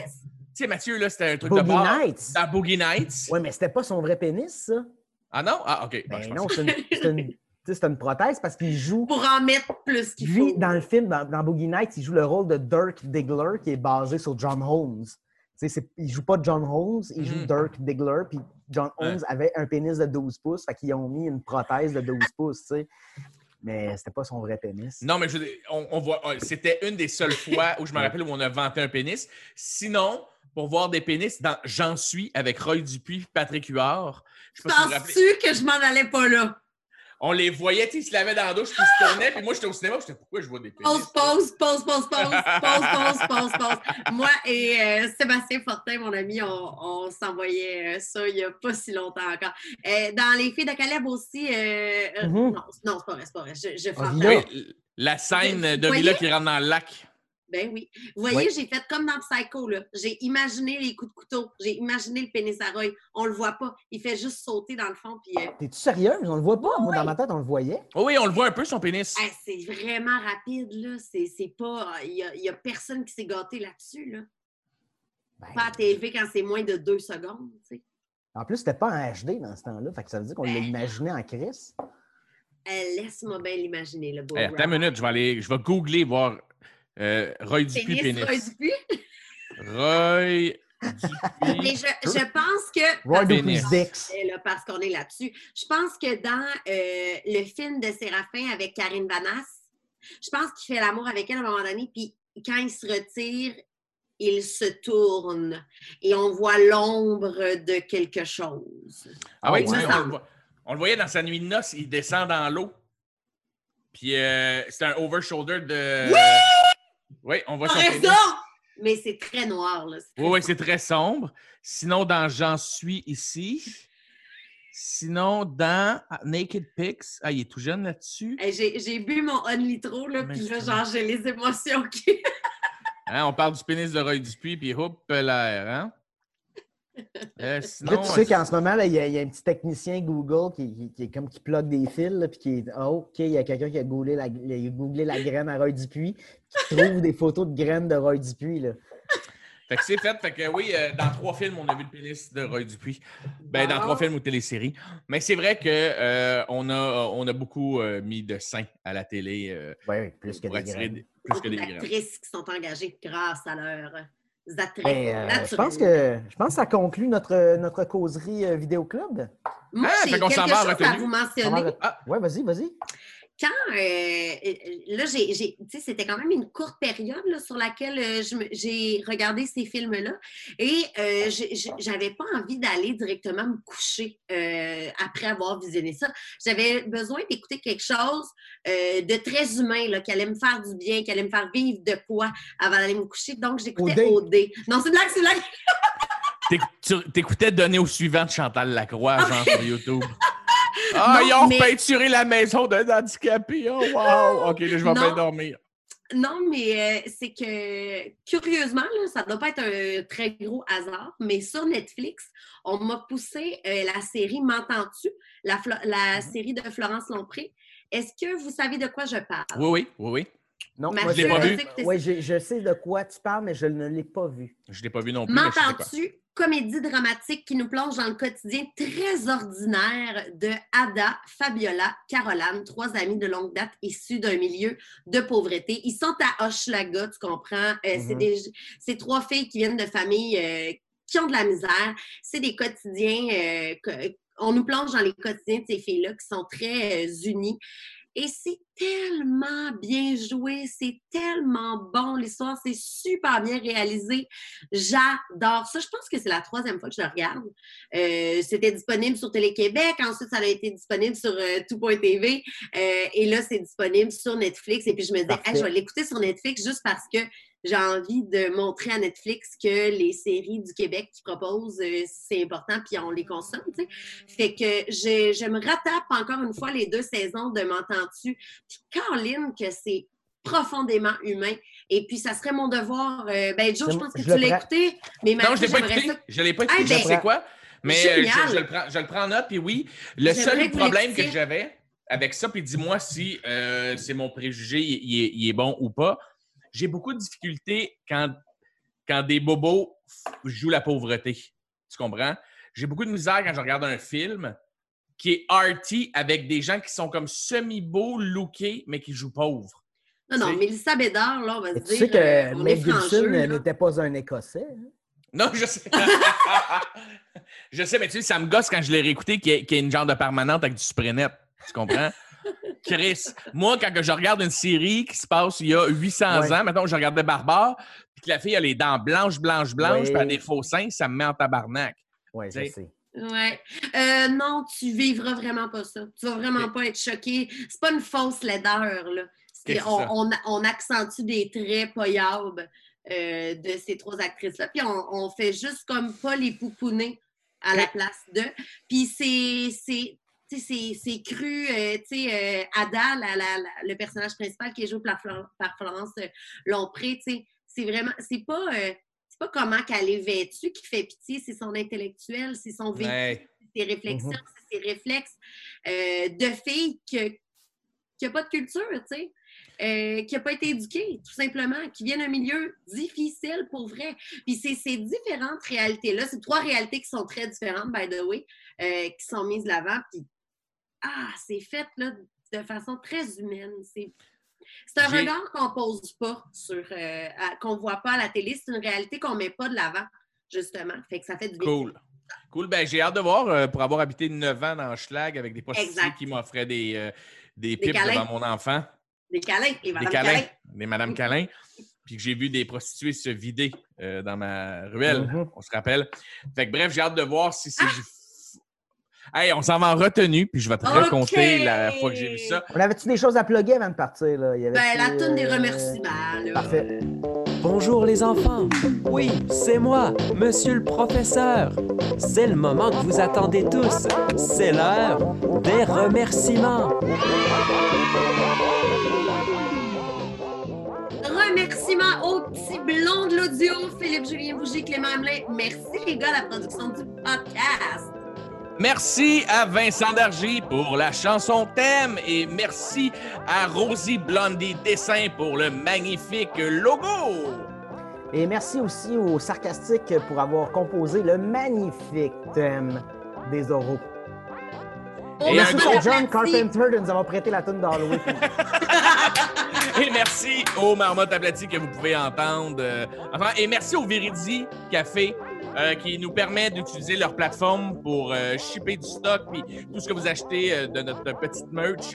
Éventuellement, il va y avoir d'autres merch qu'on a parlé, qu'on aimerait faire. Si ça vous intéresse, dites-nous-le si ça vous intéresse d'avoir, je sais pas, moi, des t-shirts, euh, une casquette, un hoodie, euh, un condom, quelque chose avec notre logo. tu sais. Une patch. C'est Une veridicafé.com euh, si vous voulez vous procurer nos masques à 20 Si vous avez aimé l'épisode que vous venez d'entendre, euh, donnez-nous des étoiles, 5 étoiles si possible, sur la plateforme que vous nous écoutez. Et puis continuez de nous suivre évidemment sur Facebook, Instagram, YouTube, TikTok. No! non, non. Fuck TikTok! On n'est pas encore sur TikTok. Non, non, non. Non, non, non. Alors, euh, on s'en va en retenue? On s'en va en retenue pour les membres Patreon. Alors, euh, merci et à la prochaine. Bye bye! すいません。